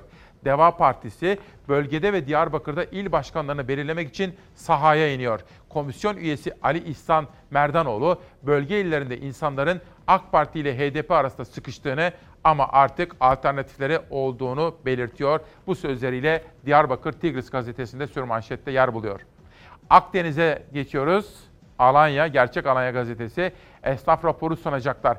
Alanyalı esnafın koronavirüs nedeniyle içinde bulunduğu kötü durumdan kurtulması için girişimlerde bulunan MHP ilçe başkanı Mustafa Türkdoğan, genel merkezin talimatları ile esnafın sorun ve taleplerini içeren bir rapor hazırlayacaklarını söyledi. Yani MHP Genel Merkezi demiş ki esnafın yaşadıklarını araştırın, konuşun ve bize bir rapor olarak sunun demişler. Çamlık, Yozgat'tayım.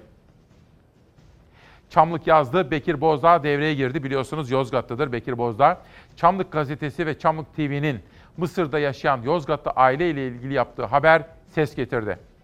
Meclis Anayasa Komisyon Başkanı ve AK Parti Yozgat Milletvekili Bekir Bozdağ, Mısır'ın başkenti Kahire'de yaşayan ve Covid-19 tespit edilen Yozgatlı Veli Biçer ve çocuklarının Türkiye'ye getirmesi için devreye girdi diyor. Adana'ya geçiyorum. 5 Ocak gazetesi Şakirpaşa Havalimanı meclisin gündeminde. 5 Ocak önermiş, destek mesajları yağmıştı. Şimdi de CHP Adana Milletvekili Doktor Müzeyyen Şevkin, dünyanın en stratejik havalimanları arasında yer alan Şakirpaşa'nın genişletilmesi için meclise araştırma önergesi sundu. Bu arada bir bilgiyi vereyim. Birkaç gün evvel konuşmuştum. Hem Savaş'la konuştum, Adana 5 Ocak hem de Zeydan Karalar'la konuşmuştum. MHP'li kaynaklarım da söylüyorlar. Adana'da yapımı devam eden bir Devlet Bahçeli Köprüsü var ki çok önemseniyor, önemli bir proje. Fakat belediye önceki dönemden dolayı batık olduğu için mevcut yönetim bunu yapmak istese de yapamıyor. Şimdi Ulaştırma Bakanlığı ile belediyenin görüştüklerini, yazıştıklarını, raporlar hazırlamak üzere olduklarını ve MHP'nin de bundan memnun olduğunu öğreniyoruz. Dolayısıyla bu köprünün yapımı için bir formül bulunuyormuş. Merkezi bütçe bunu üstlenecekmiş. Yani Ulaştırma Bakanı bu konuda inisiyatif üstlenmiş ve Devlet Bahçeli Köprüsü yapılacakmış. Çünkü Adana için, Adana trafiği için de çok önemli bir proje olarak anlatılıyor. Zeydan Karalar'da bir çözüm bulacağız diyor efendim. Adana'dan Çağdaş Gazetesi'ne geçtiğim zaman kara altında rekor manşetini görüyorum. Günlük petrol üretimi 35 bin varile dayandı. Fakat yerel gazeteleri seçerken Savaş Yıldız bir konuya dikkatimi çekti. Bu haberi önemsediğimi biliyor ama dedi ki haberin içerisinde işçilerle ilgili de bir husus var abi dedi Savaş Yıldız. Okuyoruz. Koronavirüs salgınına rağmen Türkiye petrolleri Anonim Ortaklığı Batman Bölge Müdürlüğü'nde üretimde yeni rekorlar kırılıyor. Bu güzel ama günlük petrol üretimi 35 bin varile dayanırken Petrol İş Şube Başkanı Şehmuz Kaygısız, salgına rağmen özveriyle çalışan petrol emekçilerinin düşük olan kök ücreti de bu rekorla artmalı dedi. Burada bir duralım. Bir yudum su içeyim izin verirseniz. Çok konuştuğum için. Nasılsınız efendim? İyi misiniz? Az evvel sizlere Hatay'daki pamuk işçilerinin günlük 52 liraya yövmeye talim ettiklerini, buna mecbur bırakıldıklarını söylemiştim. Bakın 52 lira. Batman'da da rekor kırılıyor. Bu güzel. Üretim olsun. Ama işçinin alın terinin de karşılığını verelim. Yani çok para kazanıyorsa işçi de bundan hakkını alabilsin. Karın tokluğuna doymasınlar efendim. Bu da günün mesajı olsun. Batman'dan tekrar Antalya bölgesine geçiyorum. Olimpos'ta yok denilen kalıntıları yürüyüşçüler buldu. Bu da Yusuf Yavuz'un manşeti. Yetkililerin sondaj yapıldı, arkeolojik esere rastlanmadı dediği Olimpos'ta yürüyüşçüler poligonal duvarlar, zeytin sıkma teknesi, kaya platformu ve çok sayıda seramik kalıntısı tespit edildi. Yani burasının aslında ne kadar değerli bir sit alanı olduğunu hatırlatan bir önemli manşet Antalya Körfez. Yeni Dönem Gazetesi'ne geçelim. Bu arada Şeynaz beni uyarıyor. Tarım haberi gelmiş. Efendim, dün bir kaynağımla konuşurken dedi ki CHP lideri Sayın Genel Başkan bize talimat verdi dedi. Nedir dedim. Bir taraftan yoğun ısı artışı, mevsim normallerinin üzerinde, fırtına şeklinde ama sıcak hava fırtınası. Bir taraftan dolu, işte Kütahya'dan Karadeniz'e kadar. Kılıçdaroğlu demiş ki milletvekillerine tek tek, benim konuştuğum kaynak ismini hatırlamıyorum ama dedi ki ben dedi Urfa'da görevlendirildim dedi.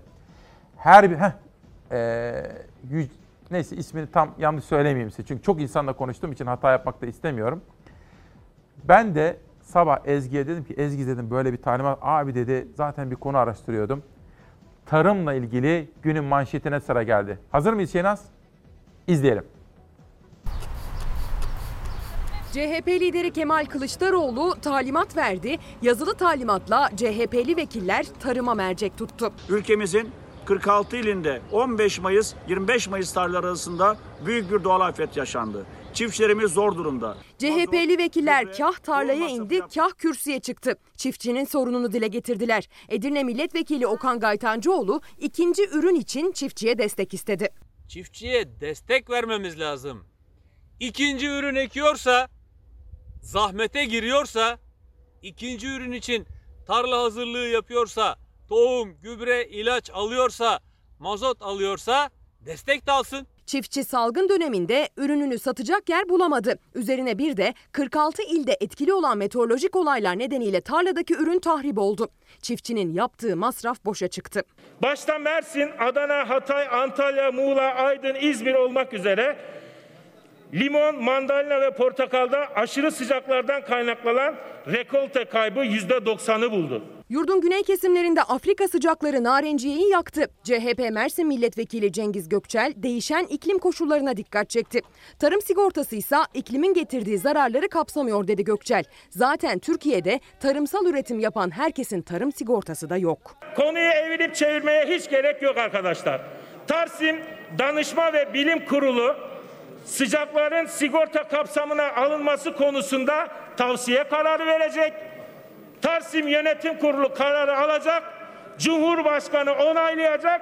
Bu iş bitecek. Bu kadar basit. Tarım konusunda gaza basan CHP'li vekiller kendi bölgelerinde çiftçinin yaşadığı mağduriyeti ele aldı.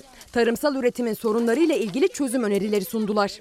Virüsten sonra ani hava değişimleri de çiftçiye büyük zarar verdi. Farklı bölgelerde afet boyutunda yağan dolu ciddi hasarlara yol açtı. Dün Niğde ilinde özellikle Çiftlik ilçesinde tahıl ürünü büyük oranda zayi oldu. CHP Niğde Milletvekili Ömer Fethi Gürer, Niğde'deki üretimin de iklim değişimi ve hava olaylarından etkilendiğini anlattı, tarım sigortası dedi. CHP Tekirdağ Milletvekili İlhami Özcan Aygunsa geniş tabanlı tarımsal sigorta için yeni bir model önerdi. Genel Başkanımız Sayın Kılıçdaroğlu'nun talimatıyla bir yasa teklif hazırladık. Teklifte tarım sigortaları kanunu değişiklik yaparak ÇKS yerine TÜKAS'ın esas alınmasını öneriyoruz. Çiftçinin tarım sigortası yapabilmesi için ÇKS'ye, çiftçi kayıt sistemine kayıtlı olması gerekiyor. ÇKS kaydı olmayan devlet desteği de alamıyor. TÜİK'in verilerine göre Türkiye'de 23,5 milyon hektar alanda tarımsal üretim yapılıyor. Ancak ÇKS kayıtlarına göre tarımsal üretim arazilerimizin tamamı 15,5 milyon hektarı geçmiyor. Yaklaşık 8 milyon hektarda ekim yapan çiftçiler kayıt sisteminin dışında. ÇKS yerine TÜKAS yani tarımsal üretim kayıt sisteminin kullanılmasını öneriyor CHP. Çünkü TÜKAS Türkiye'de tarımsal üretim yapan tüm çiftçileri kullandıkları tarımsal makinelerden adres isim bilgilerine kadar kayıt altına almış bir veri tabanına sahip. Avrupa Birliği talebiyle oluşturulan bu veri tabanı tarımsal destekte de tarımsal sigortada da rahatça kullanılabilir. Tarım Bakanlığı TÜKAS adı verilen tabanı sadece gübre kullanım durumuna bakmak için kullanıyor. Ancak veri tabanı oldukça zengin ve kapsamlı. Türkiye'de tarımın durumunu pek çok farklı açıdan ortaya koyabilir. Buradan Sayın Bakan'a çağrımız 2021 yılında inşallah Tarsim'in kanununda değişiklik yapılarak bütün çiftçileri kapsayacak doğal afet bünyesinde e, sigortalarını yaptırırız. Tarım sigortası kanunu değişirse iklim değişimi çiftçiyi etkilemez diyor CHP. Bütün çiftçiler kayıt altına alınsın, hepsi tarımsal destekten faydalansın diyor. Virüs salgını ve meteorolojik koşullar nedeniyle darbe üstüne darbe yiyen çiftçi ana muhalefetin ana gündem maddesi. Güzel haber olmuş. Ezgi'ye de teşekkür, iyi toparlamış. Tarım bizim en önem verdiğimiz konuların başına geliyor. Ama sadece bu sene değil, pandemide değil. Baştan beri hep öyle biliyorsunuz. Bu arada çiçeklerle ilgili yoğun mesajlar geliyor efendim. Sağ olun, var olun. Bizim de çok hoşumuza gitti. Bakın her hafta sizi farklı çiçeklerle selamlamaya çalışıyoruz. Diyoruz ki içiniz açılsın hiç olmazsa bir parça. Bu arada bana yönelik bir eleştiri var. Beni biraz saf ve iyi niyetli olmakla suçluyor ama seven birisi. İsmini söylemeyeyim. Sizi son derece saf ve iyi niyetli buluyorum. Tamam güzel ama Sayın Bakan'ın sorunun özünde olduğunu unutmayın. Bir özel okul sahibi Milli Eğitim Bakanı olursa bunun sonuçları böyle olur diyor. Allah aşkınıza söyleyin. Ağustos ayında, Temmuz ayında telafi eğitimi mi olur? Bakın vatandaşlar tabii beni de eleştiriyorlar. Çünkü ben hani daha yapıcı bir dille ifade etmeye çalışıyorum. Milli Eğitim Bakanı'nın aynı zamanda özel okul sahibi olmasını eleştiriyor bir yurttaşımız ve bu konuda böyle bir görüş paylaşmış. Halil Özer yeni çıkan kitabıyla Çalar Saat'te efendim. Galatasaray'ı efendileri ve dün bana bizim burada görev yapan Mehtap kardeşimiz getirdi. Rafet Usta bunu imzalamış ve İsmail'e iletebilir misin demiş. Çok teşekkür ediyorum. Bu arada dünün güzel sürprizlerinden biri neydi biliyor musunuz? Meral Akşener'in Nazım'dan bir şiir dizesi okumasıydı. Güzeldi. Sosyal medyada konuşuldu. Ona da sıra gelecek. Önce Bursa'yı bir tamamlayalım. Bursa'dan bir manşet. Bu senede bekar gezelim. Hayallere korona engeli. Koronavirüs salgını mücadele kapsamında salonlar kapatılınca düğünsüz evlenmem diyen gençlerin hayalleri başka bahara kaldı diyor efendim. Tunceli Emek Gazetesi'nde ve bakın bir başarı öyküsü Tunceli'den Muzur civarından çıkıp da iki ilham veren başarı öyküsü. Bunlardan biri şu. Hayat sadece kendiniz yaşayarak öğrenmek için çok kısadır. Bu yüzden başkalarının hayatından da öğrenin diyor Tunceli Emek Gazetesi. Amerikalılara yoğurdu sevdiren adam olarak bilinen Tuncelili yoğurt kralı Hamdi Ulukaya'nın başarı hikayesi bugün işte böyle bir manşetle çıkmışlar efendim. Adana'ya gidiyoruz. Biraz evvel hani tarım dedim ya, kadın erkek eşitliği dedim, çevre sorunları dedim. Tabii ki çevre sorunları bizim için tarım politikaları gibi her zaman yakından incelediğimiz ve çözüm noktası aradığımız sorunların başına geliyor. İnsanlığın geleceği için çok kıymetli topraklar. İklimin değiştiğini veya havanın değiştiğini görüyoruz, yaşıyoruz esasında. Yani bu 15 yaşındaki narenciye fidanı kurudu. 15 yaşındaki bu ağacı mesela sökmek zorunda kalacağız. Hani biz bunları bu şekilde hiç yaşamıyorduk bu bölgede. Artık bunları yaşıyoruz. Narenciye ağaçları kurudu, termometreler 61 dereceyi gördü, tarihinde görülmemiş sağanaklarla baskınlar yaşadı Adana. Termik santrallerin dumanı yıllardır Çukurova'nın üzerinde. Verimli topraklar iklim değişikliği tehdidi altında. Mayıs ayında 45 dereceyi gördüğümüz oldu mesela. Ben 60 yıldır Adana'da böyle bir yağmur, böyle bir sel, böyle bir felaket görmedim. İklim değişikliğine sebep olan en önemli şey karbondioksit gazı. Karbondioksit gazı da en çok nereden geliyor? Termik santraller gibi fosil yakıt yani kömür kullanan enerji üretim tesislerinden geliyor. İskenderun bölgesinde hali hazırda faaliyet gösteren termik santraller var. Adana Yumurtalık'ta bir yenisi daha yapılıyor. Ancak iddiaya göre yasalar göz ardı edilerek yükseliyor inşaat. İki termik santral arasındaki en yakın mesafe 4,5 kilometre olmalıyken yeni termik bir diğerinin sadece 1,8 kilometre yanında. Hem Termik Santrali, Su Termik Santrali'nin 1800 metre güneydoğusunda planlanıyor ve bunların e, Türkiye'de ÇED raporlarında hiçbir zaman kümülatif etki hesaplanmıyor. Yerinin tartışmalı olması sadece yanı başındaki diğer termik santrale yakınlığı nedeniyle değil. Aslında çivi bile çakılması yasak olan, Birleşmiş Milletler tarafından korunan deniz kaplumbağalarının yuvalama alanı üzerinde yükseliyor santral. Bir de o santrallerin insan sağlığı üzerindeki etkisi var. Türkiye'de ilk defa e, halk sağlığı uzmanı bilirkişim vasıtasıyla kanser istatistiklerini tespit ettirdik. Bölgenin kanser istatistiklerine göre yumurtalıkta nüfus azaldı, kanser vakası sayısı 2009'da 5 iken 2015'te 210'a çıktı. Yani hem sağlık hem tarım hem de doğa zarar gördü. Aralarında Doğu Akdeniz Çevre Platformu, Avrupa İklim Eylem Ağı, Adana Tabip Odası, Tema Vakfı'nın da bulunduğu 10 kuruluş Adana'ya temiz hava kampanyası başlattı. Bölge halkı da hukuk mücadelesinde. Bu da Nazlı Yere Basmaz'ın takip ettiği önemsediğimiz gelişmelerden biri. Efendim Muharrem İnce canlı yayınımıza çıkacak. Saat tam 9.30'da sizlerle buluşacak efendim. Ve Mustafa Mutlu İbili Nemrut Dağı Uyanan Bir Volkanın Hikayesi isimli kitabıyla Çalar Saat'te. Dedem ve oğulları, Çerkez babaları Ferhan Kırçiçek Aşar yazmış. Çerkez Babaları isimli kitap. Sırada hava durumu var.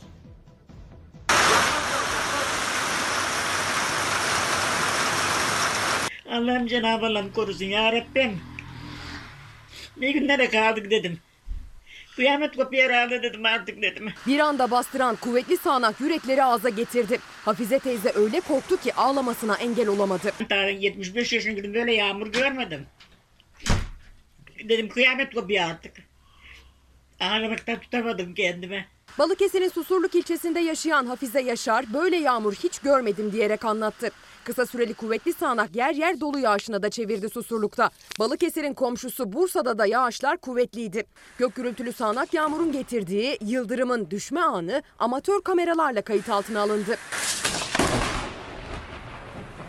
Bursa'da akşam saatlerinde başlayan sağanak yağışın ardından Osman Gazi ilçesinde yıldırım düştü. Amasya'da etkili olan dolu yağışı ise çiftçiyi yine zarara uğrattı. Sadece 10 dakika yağan doludan sonra tarlalar su altında kaldı, dolu taneleri beyaz örtü oluşturdu.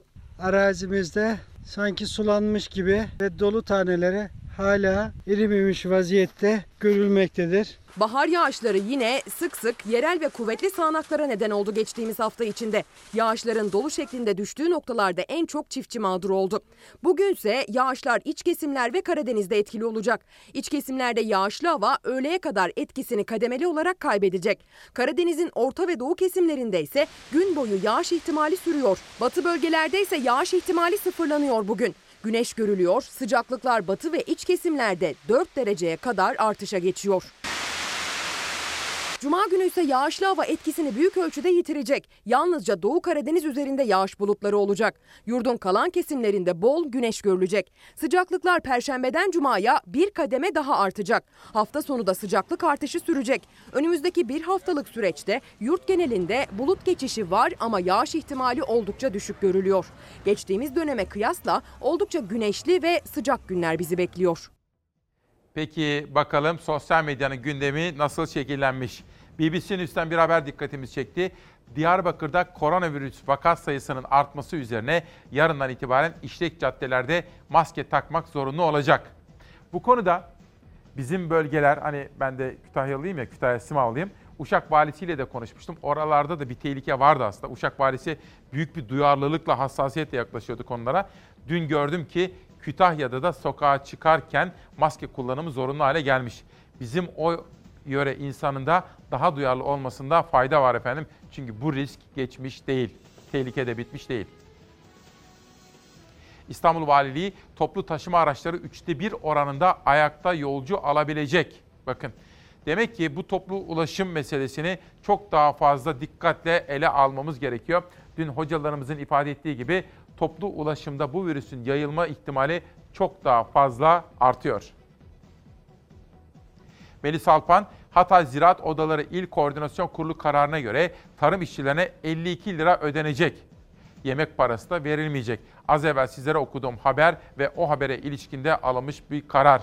İnsanlara, yöneticilere, insan onuruna yaraşır bir hayatın gereklerini hatırlatmak isterim ben de. Dün açıklanan enflasyon rakamlarına ilişkin bir paylaşım. Uğur Gürses diyor ki, talebin çöktüğü bir dönemde, talebin çöktüğü bir dönemde aylık %1.7'lik çekirdek enflasyon alarm verici.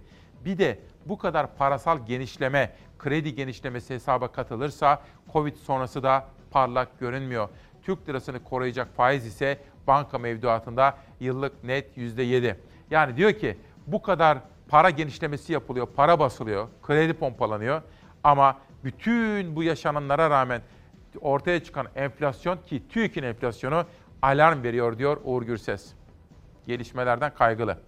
Amerika'nın sesinde Türkiye ve Azerbaycan arasında vizeler karşılıklı olarak kaldırıldı haberini görüyoruz. Facebook çalışanları Trump'ın şiddeti yücelten paylaşımını kaldırmaması nedeniyle Zuckerberg'i protesto etmek için toplantıyı terk etti. Günaydınlar Cumhurbaşkanı kararı ile serbest döviz fonlarından %15 vergi kesintisi yapılmasına karar verildi denilince Mahfi Eğilmez de gece yatıyoruz sabah bir karar. Kural değişmiş. Ondan sonra soruyoruz niye? İşte Türkiye'nin risk primi neden çok artıyor diye. İşte ben biraz sonra Muharrem İnce'ye de bunu soracağım. Akşam yatıyoruz, sabah kalkıyoruz. Hop yeni bir karar, yeni bir önlem. Bu ne anlama geliyor? Muharrem İnce acaba nasıl yorumlayacak? Aykut Erdoğdu, TÜİK'in vatandaş nezdinde inandırıcılığı kalmayalı uzun süre oldu. Vatandaş artık enflasyonu kendi yaşadığı şartlar ile ölçüyor. Bunu da yine Muharrem İnce'ye soracağım. Sizin yaşadığınız enflasyon nasıl sokakta diye kendisine soru yöneltmek istiyorum. Levent Üzümcü, Amerika'daki fotoğrafları paylaşmış. Mesela Lincoln Memorial'da, tabi Amerikan askerleri artık korumalar yapmaya başladı orada. Ha şöyle diyor Levent Üzümcü, oraya buraya saldırıp demokrasi götüreceğinize azıcık da ülkenizde çalışın diyor. Bir Amerika eleştirisi yöneltiyor. Bugün Çalarsat gazetesinde eğitim dosyasını açıyoruz. Dün sizlere söz vermiştik ve bunun üzerine gazetemizde bugün eğitime dair detayları manşet olarak aktardık. Sosyal medyada da bu gazeteyi paylaşıyorum. Sırada şimdi Zafer Söken'in hazırladığı eğitim dosyası var. Eğitimde 61 günlük bir öğrenme e, süreci kaybı yaşanmıştır. O kaybı tamamlamak için devlet okullarında telafi eğitimi 31 Ağustos'ta başlayacak. Yüz yüze yapılacak eğitim 3 hafta sürecek. Yeni eğitim öğretim dönemi ise 21 Eylül 2020'de. 61 günlük e, eğitim kaybı 3 haftalık minimum bir telafi programıyla ortadan kaldırılabilir. Çocuklar için bir de endişeleniyoruz. Sosyal mesafeyi koruyamayacaklar, daha samimi olacaklar birbirleriyle. Dolayısıyla sağlık problemlerini de beraberinde getirecek. Koronavirüs salgını nedeniyle Mart ayının ortasında okullar tatil edildi. Özel okullarda, devlet okulları da online eğitim ya da televizyon üzerinden eğitimle öğrencilerin öğrenme süreçlerini devam ettirdi. Milli Eğitim Bakanlığı önceki gün özel okulların telafi eğitimine başlayabilecekleri tarihi açıkladı. 17 Ağustos'ta özel okullar yüz yüze telafi eğitime başlayabilir denildi. Birçok okulumuz şu andan ilan etti. 17'sinde başlatıyorum 3 hafta telafi eğitimi yapacağım diye. 15 Ağustos'ta okulların açılmasından yana değilim. Çünkü çok zorlu bir pandemi süreci yaşandı ve çocukların çok hazır olduğunu düşünmüyorum. Ağustos ayının ortasında özel okullara açılış vizesi verilmesi bazı velileri endişelendirdi. Çocukların sosyal mesafe ve hijyen kurallarına uyum sağlamada zorluk yaşayabileceğini düşünüyor veliler. Ben bir veli olarak çok erken görüyorum.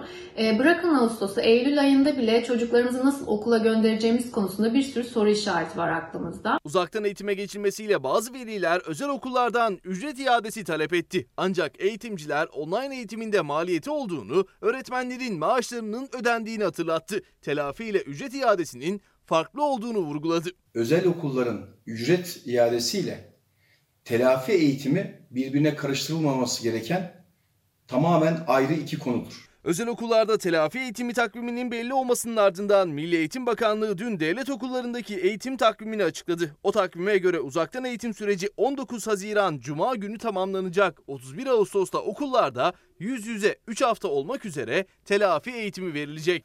Aslında büyük ihtiyaç devlet okulundaki çocuklarımızın telafi programı ihtiyacıdır. Eğer Eylül ayında da bu şekilde bu salgın devam edecekse bu uzaktan eğitim kesinlikle devam etmeli. Devlet okullarındaki telafi eğitiminin 31 Ağustos'ta başlayacağının duyurulmasının ardından çocuğunu özel okula gönderen veliler de özel okullarda da telafi eğitiminin 17 Ağustos'ta değil devlet okulları gibi 31 Ağustos'ta başlamasını istiyor. Ücret iadesi olmasa dahi en azından gelecek yıl özel okul fiyatlarına zam yapılmamasını talep ediyor. Tam 4 dakika sonra sizleri Muharrem İnce ile buluşturacağım 9.30'da efendim ama ondan hemen evvel Meral Akşener'in dün çok konuşulan bir paylaşımını sizlere sunmak istiyorum. Fakat bir de Elif annemize bir mesaj, daha doğrusu Elif annemizden bir mesaj geldi. Önce bir kitap Erhan Turan, Karanlık Sabahlar. Peki karanlık sabahlar nasıl aydınlanır? Nasıl çıkarız aydınlığa? İlker Ekici vardığımda orada ol diyor efendim. Elif annemiz bizden kitap istiyor. Canı sağ olsun hemen. Küçük Kaya. Her sabah seni izliyorum yavrum. Seni çok severim oğlanlarım, oğlum gibi. Sen herkesin oğlu oluyorsun, herkes annen oluyor. Ben de senin annen olmak istiyorum. Bana da günaydın anne demen istiyorum. Antalya'nın Kumrucu ilçesinin Hızırkaya mahallesinde oturuyorum. Buraya İstanbul'a tedaviye geldim. Burada oğlum, bir oğlum, bir kızım var. Onlar ilgileniyor benimle. Ben çok kitap okuyorum çocuğum. Çocuklarım kitap yetiştiremiyor. Biraz satın alıyorlar, biraz arkadaşlarla topluyorlar. Kitap okumadan uyku uyuyamıyorum, yemek yiyemiyorum. Senden bir dileğim var çocuğum. Her sabah sana en az 20 kitap geliyor. Eğer onlardan mümkünse ama mecbur etmiyorum. Bana da gönderirsen okurum tekrar iade ederim sana. Atatürk kitaplarını çok seviyorum. Roman ne olursa okuyorum ben. Sen herkese anne diyorsun, herkesin oğlu oluyorsun. Benim de oğlum olmanı istiyorum. Ara sıra bana da sevim annem var Antalya'da günaydın dersen çok sevinirim. Çok çok öpüyorum sen çocuğum. 80 yaşındayım ben. Yanlış konuşursam kusuruma bakma çocuğum. Annemizin elinden öperiz. Zeray hemen bugün kitapları gönderiyor annem. Bu arada aracı olduğu için Ümit Eraslan kardeşime de çok teşekkür ediyorum. Bir şeyler düşlemek Erhan Turan yazmış. Tevhide Çakır, hani benim çocuk gözlerim. Kitapları bugün erken tanıtıyorum ki Muharrem İnce ile konuşurken kitaplarla bölmeyeyim diye. Kahraman Karaman Covid-19 yeni bir dünya geleceği. Ve işte dört mesaj ve bir videoyla şimdi daha sonra Muharrem İnce ile huzurlarınızda olacağız. Özgür Özel, sağlık çalışanlarımız kendi içlerinde büyük eşitsizliklere muhatap. Taban aylıklarına zam yapılması, nöbet ücretlerinde iyileştirme yapılması, sözleşmeli çalışanların özlük haklarının iyileştirilmesi gerekiyor. Sağlıkçılar için özlük haklarının peşinde kendisi de bir eczacı Özgür Özel. Şamil Tayyar AK Parti'de şimdilerde biliyorsunuz propagandadan sorumlu başkan yardımcısı oldu ve aktif de gidiyor. Cumhurbaşkanımıza İslamcı Kemalist diye rol biçen, AK Parti'nin akıl danesiymiş gibi rol çalan Perinçek ve avanesini uyarayım. Sadece FETÖ karşıtlığı sizi değerli kılmaz. İlave meziyetlere ihtiyaç var. Haddinizi bileceksiniz. Darbe seçmeyeceksiniz. Milli olacaksınız diyor Şamil Tayyar. AK Parti cephesinden aydınlık grubuna böyle bir mesaj salvosu gitti. Başak Demirtaş yüz yüze görüş kaldırıldı. Görüntülü görüşme imkanı sağlanmadı. Şimdi de sansür. Sırada ne var dedi. Bir paylaşım yaptı. Acaba mektupları neden Demirtaş'a ulaştırılmıyor olduğu gibi dün Adalet Bakanı'na bir soru sordu Başak Demirtaş.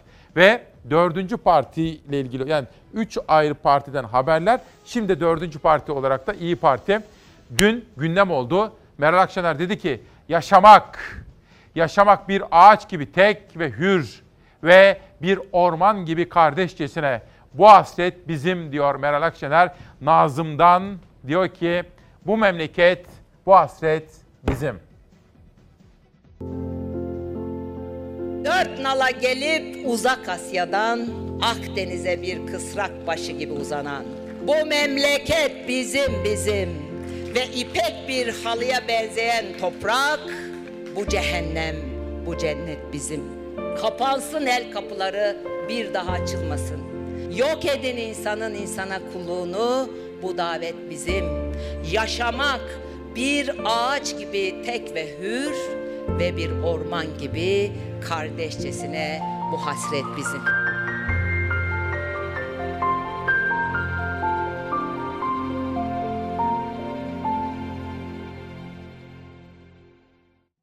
Ve efendim Muharrem İnce. Bugünkü manşetimiz. Hepimiz konuşabilmeliyiz.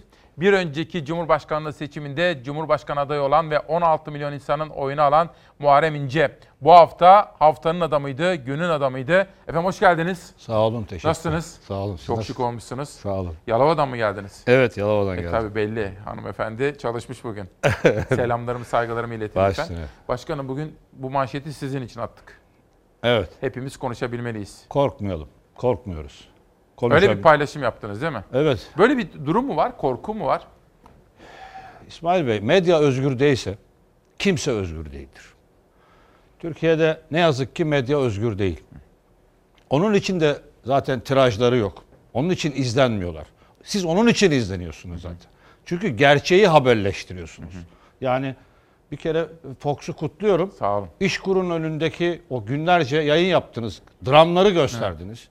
Ee, Türkiye'de nereden nereye diye bir söz var ya. 40 yıl öncesinden 40 kat daha kötüyüz. Öyle mi?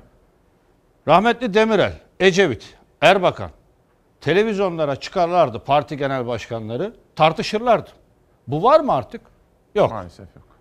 Peki 2002'de ben milletvekili olduğumda AK Parti milletvekilleriyle karşılıklı çıkardık. Tartışırdık, konuşurduk. Bu var mı şimdi? Bu da yok.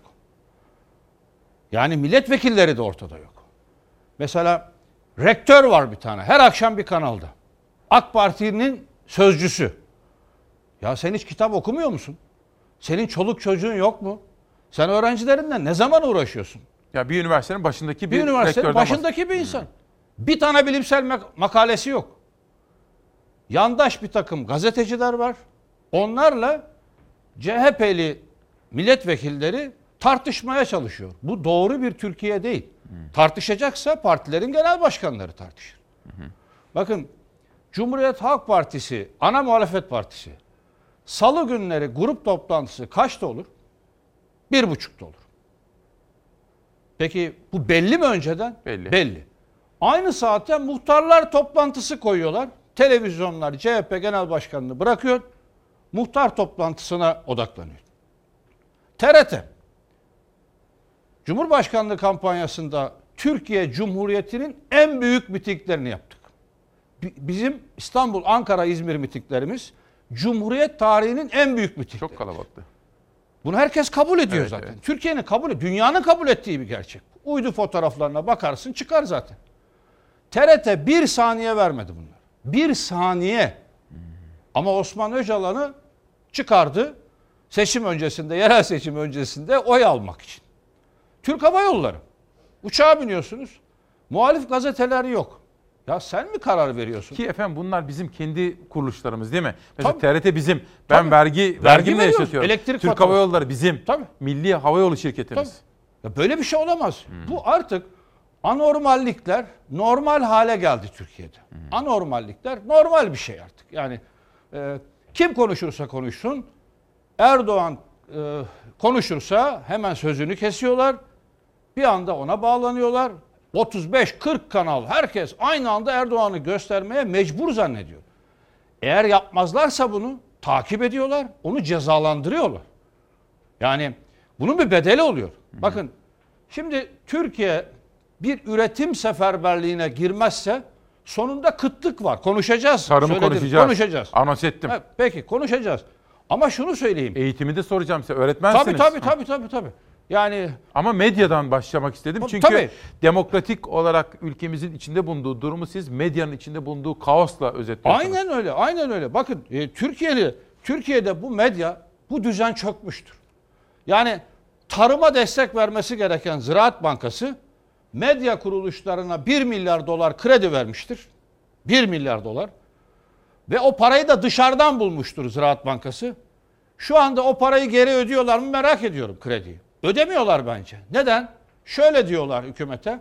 Ya biz bu işten para kazanmıyoruz ki. Biz zaten izlenmiyoruz ki. Ödüyorlardır. Şöyle başka yerlerden satışlar yapıyorlar, ödüyorlar. Hayır hayır şöyle biz zaten Hani varlık satış falan biz yapıyorlar. zaten öde kar etmiyoruz ki diyorlar. Sadece yaptıkları Medya, iş. medyadan kar edilmiyor. Bir video var efendim. İzin verir misiniz? Tabii. Şenaz hazır mıyız? Efendim şimdi geçtiğimiz hafta bir kanalda Haber Global'de Muharrem İnce yayındaydı. Biz de hepimiz izliyorduk. Fakat şu anda bir anda Muharrem İnce tepki gösterdi ve o tepki aslında o gün ve sonraki günlerde sosyal medyada çok büyük yankı buldu. Hazırsa onu bir hatırlayalım. Şöyle bir dakikalık bir video izleyelim sonra sohbet edeceğiz. Ben gururumla kimseyi oynatmam. Kendi kendinize devam edin arkadaşlar. Bu saygısızlıktır. Türkiye bunu hak etmiyor. Erdoğan'ın babasının malı değildir Türkiye Cumhuriyeti. Ben Erdoğan'dan korkmuyorum. Sözlerimi söyleyeceğim arenalar her yer vardır. Sayın Sokaklar İnce. vardır. Sayın İnce. Böyle bir şey olmaz. Konuşsun 35 televizyonda İnce. bir tanesinde de ben Sayın konuşayım. İnce. Ne diye benim Zaten, sözümü kesiyorsunuz? e, Böyle bir şey olmaz. Sayın Bu doğru değil. Şöyle. Erdoğan Erdoğan bu memleketin kurucusu değil, sahibi değil. Yani çağırıyorsanız buraya birisini onu konuşturacaksınız. Size söylemiyorum, patronlarınıza söylüyorum. Çağır, o zaman çağırmayın kardeşim. Ben yalakalık yapamam. Kimseye yalakalık yapamam. Ben sadece AK Parti'ye değil, Cumhuriyet Halk Partisi'ne de demokrasi mücadelesi vermiş birisiyim. Türkiye'nin bir demokrasi mücadelesine ihtiyacı vardır. Saygısızca buluyorum. 16 milyon insan oy vermiş bana. O insanlara saygısızlık yapıyorsunuz. İyi yayınlar diliyorum. Sayın İnce bir, saniyenizi rica edebilir miyim? Teşekkür Sayın İnce. arkadaşlar. Sayın İnce. Bir araya gidelim. Bir araya gidelim.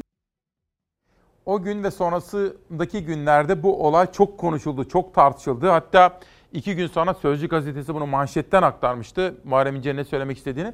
Tabii orada çalışan emektar kardeşlerimiz var. Onları da kastetmiyorsunuz. Şöyle bir paylaşımınızı gördüm.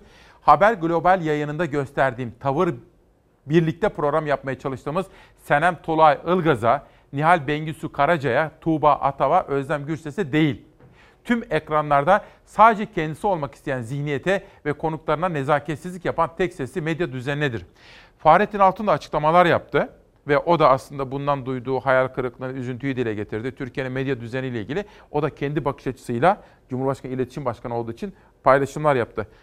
Ne demek istediniz efendim? Biraz daha açar mısınız? Şimdi ben medya düzenine eleştirilerimi söylüyorum. E, Medyadan ses gelmesi yerine saraydan ses geliyor. Fahrettin Altun'dan ses geliyor. Özgür iradeleriyle yapmışlar bunu. Eğer özgür iradeleriyle yaptılarsa Haber Global rezalet bu. Eğer özgür iradeleriyle değil de sarayın, hükümetin baskısıyla yapmışlarsa rezalet kare bu. Ne tarafından bakarsanız bakın rezalet. Anlatayım. Heh, Ne- neden? Lütfen, lütfen. Bir, ben aranmışım. Davet edilmişim. Kanalımıza gelir misin? Gelirim tabii ki. Peki yani misafirliğe çağırmışsınız beni. Beni misafirliğe çağırıp sonra demişsiniz ki sen otur burada salonda. Ben bak yan komşuya gideceğim. Onun gibi bir şey bu. Yani beni çağırıyorsanız bana saygı göstereceksiniz. Bir, kişiliğime saygı göstereceksiniz. İki, 16 milyon bana oy veren insanlara saygı göstereceksiniz. Üç, seyirciye, izleyiciye saygı göstereceksiniz. Dört, mesleğinize saygı göstereceksiniz. Ben yayına gittim.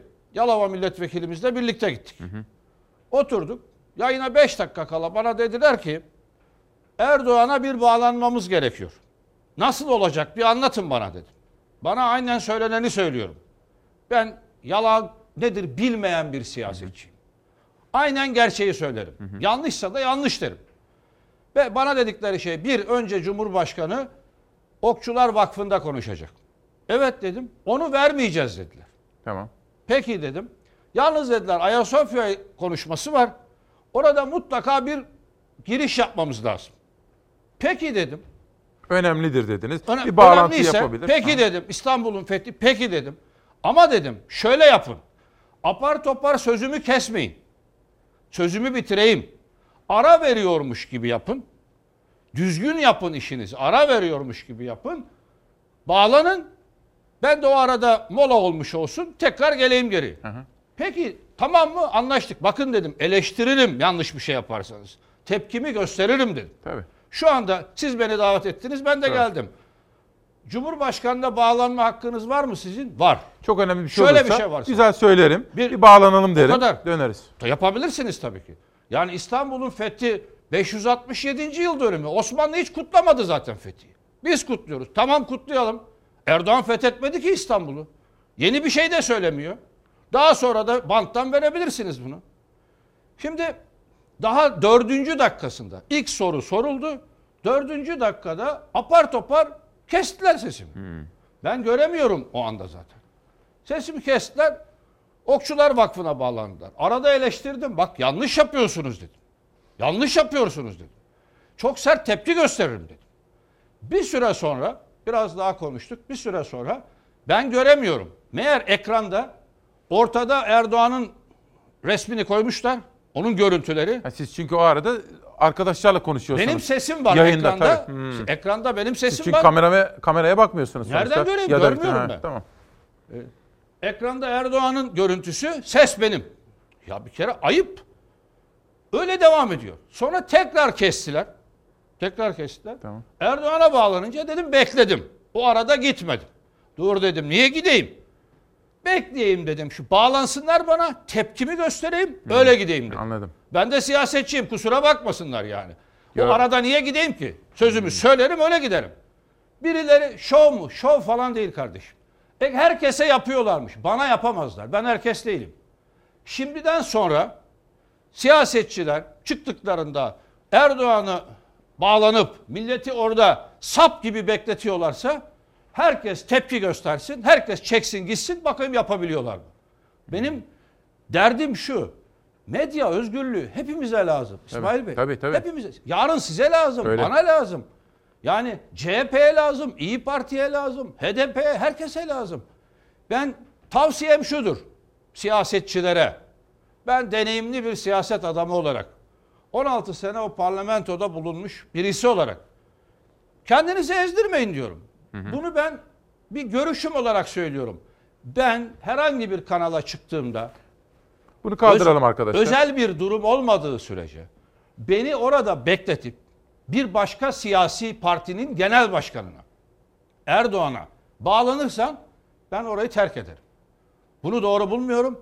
İşte bu yüzden bu medya düzeni iş yapmıyor, Bir şey reyting almıyor. Şimdi Fahrettin Altun da dedi ya efendim Profesör Altun. Siz de az önce altını çizdiniz. O anda müdahale etmiş olmayabilirler ki etmemişlerdir. O anda çünkü siz yayındasınız, baş, onu bilmiyorlardır. Ama burada konuşulması bir iklim var, iklim. Yani oradaki meslektaşlarım benim sizin canlı yayın sırasında sizin sesinizi, görüntünüzü alıp Cumhurbaşkanı'na bağlanmak. Değil mi? Böyle bir iklim var aslında, medya iklimi. Bu şu, e, artık medyanın belli bir kısmının amacı haber vermek değil. Gerçeği anlatmak değil. Bir e, düşmanlaştırma da propaganda aracı olmak. Mesela kendini mecbur hissediyor bu iklimin medyası. Yani takip ediliyor çünkü bunlar. Hatta sen kaçıncı dakikada bağlandın? Sen kaçıncı dakikada bağlandın? Bunlar takip edildiği için. Yani e, altyazıların, alo Fatihlerin olduğu bir ülkede yaşıyoruz. Bunları herkes biliyor. Bu durum maalesef böyle. Bu medya düzeninden kurtulamazsak bakın e, yasama gitti. Yasama şu anda ölü durumda. Biraz sonra detaylandıracağız. Ya, bir reklama gidelim mi efendim? Bir, Tabii ki. cümlenizi bağlayın ama. Yani dördüncü güç olan medya bunu özgürleştiremezsek, medyayı çözemezsek hiçbir şeyi çözemeyiz. Peki. Demokrasinin özü aslında medya özgürlüğü. Medya. Efendim devam edeceğiz. Biraz sonra Muharrem İnce ile tarım, eğitim, demokrasi sorunları, CHP liderinin bir önerisi vardı. Acaba Muharrem İnce ne diyecek o öneriye? Ve Türkiye'nin yaşadığı sorunlara nasıl çözüm önerilerinde bulunacak? Her birini merak ediyorum efendim ama önce reklamlar. 4 Haziran 2020 Perşembe sabahında İsmail Küçükkaya ile Demokrasi Meydanı'ndasınız efendim. Muharrem İnce bir önceki seçimin Cumhurbaşkanı adayı 16 milyon insanın oyunu almış. Muharrem İnce geçen haftadan bu yana günün adamıydı.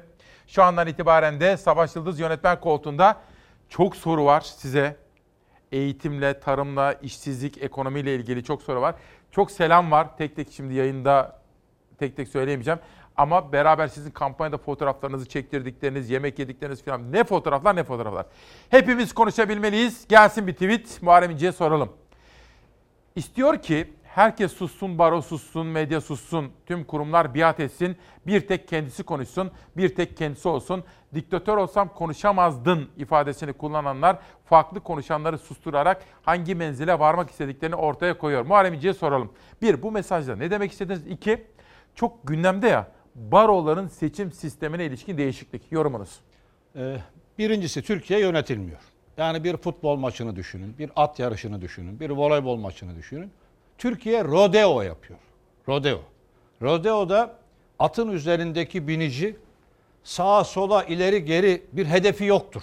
Tek bir hedefi vardır. Atın üzerinde kalabilmek. Şu anda Türkiye'yi yönetenin tek bir derdi var. Atın üzerinde kalmak istiyor. Yoksa ilerletmek, koşmak, yarışı kazanmak gibi bir derdi yok. İki yıl öncesine geri dönelim. Meydanlarda şunu söylediler. Bu sistem Türkiye'yi uçuracaktı. Koalisyonlar bitecekti. Tam tersine iki senedir ittifakları konuşuyoruz. Döviz düşecekti. Döviz aldı başını gitti. Ekonomik kriz bitecekti. Perişan durumdayız. Meclis güçlenecekti. 48 gündür meclis tatil. Türkiye yönetilmiyor. Yani öyle ilginç olaylar oluyor ki Türkiye'de. Günlerce bakın neyi tartıştık? Minareden e, ezan yerine şarkı türkü söylenmesini tartıştık değil mi? Hı hı. İki gün önce Diyanet bir genelge gönderdi 81 il valiliğine. Dedi ki hoparlörü ezana selaya 5 dakika kala açacaksınız. Sonrasında ezan bitince kapatacaksınız. Ya şimdiye kadar aklınız neredeydi sizin?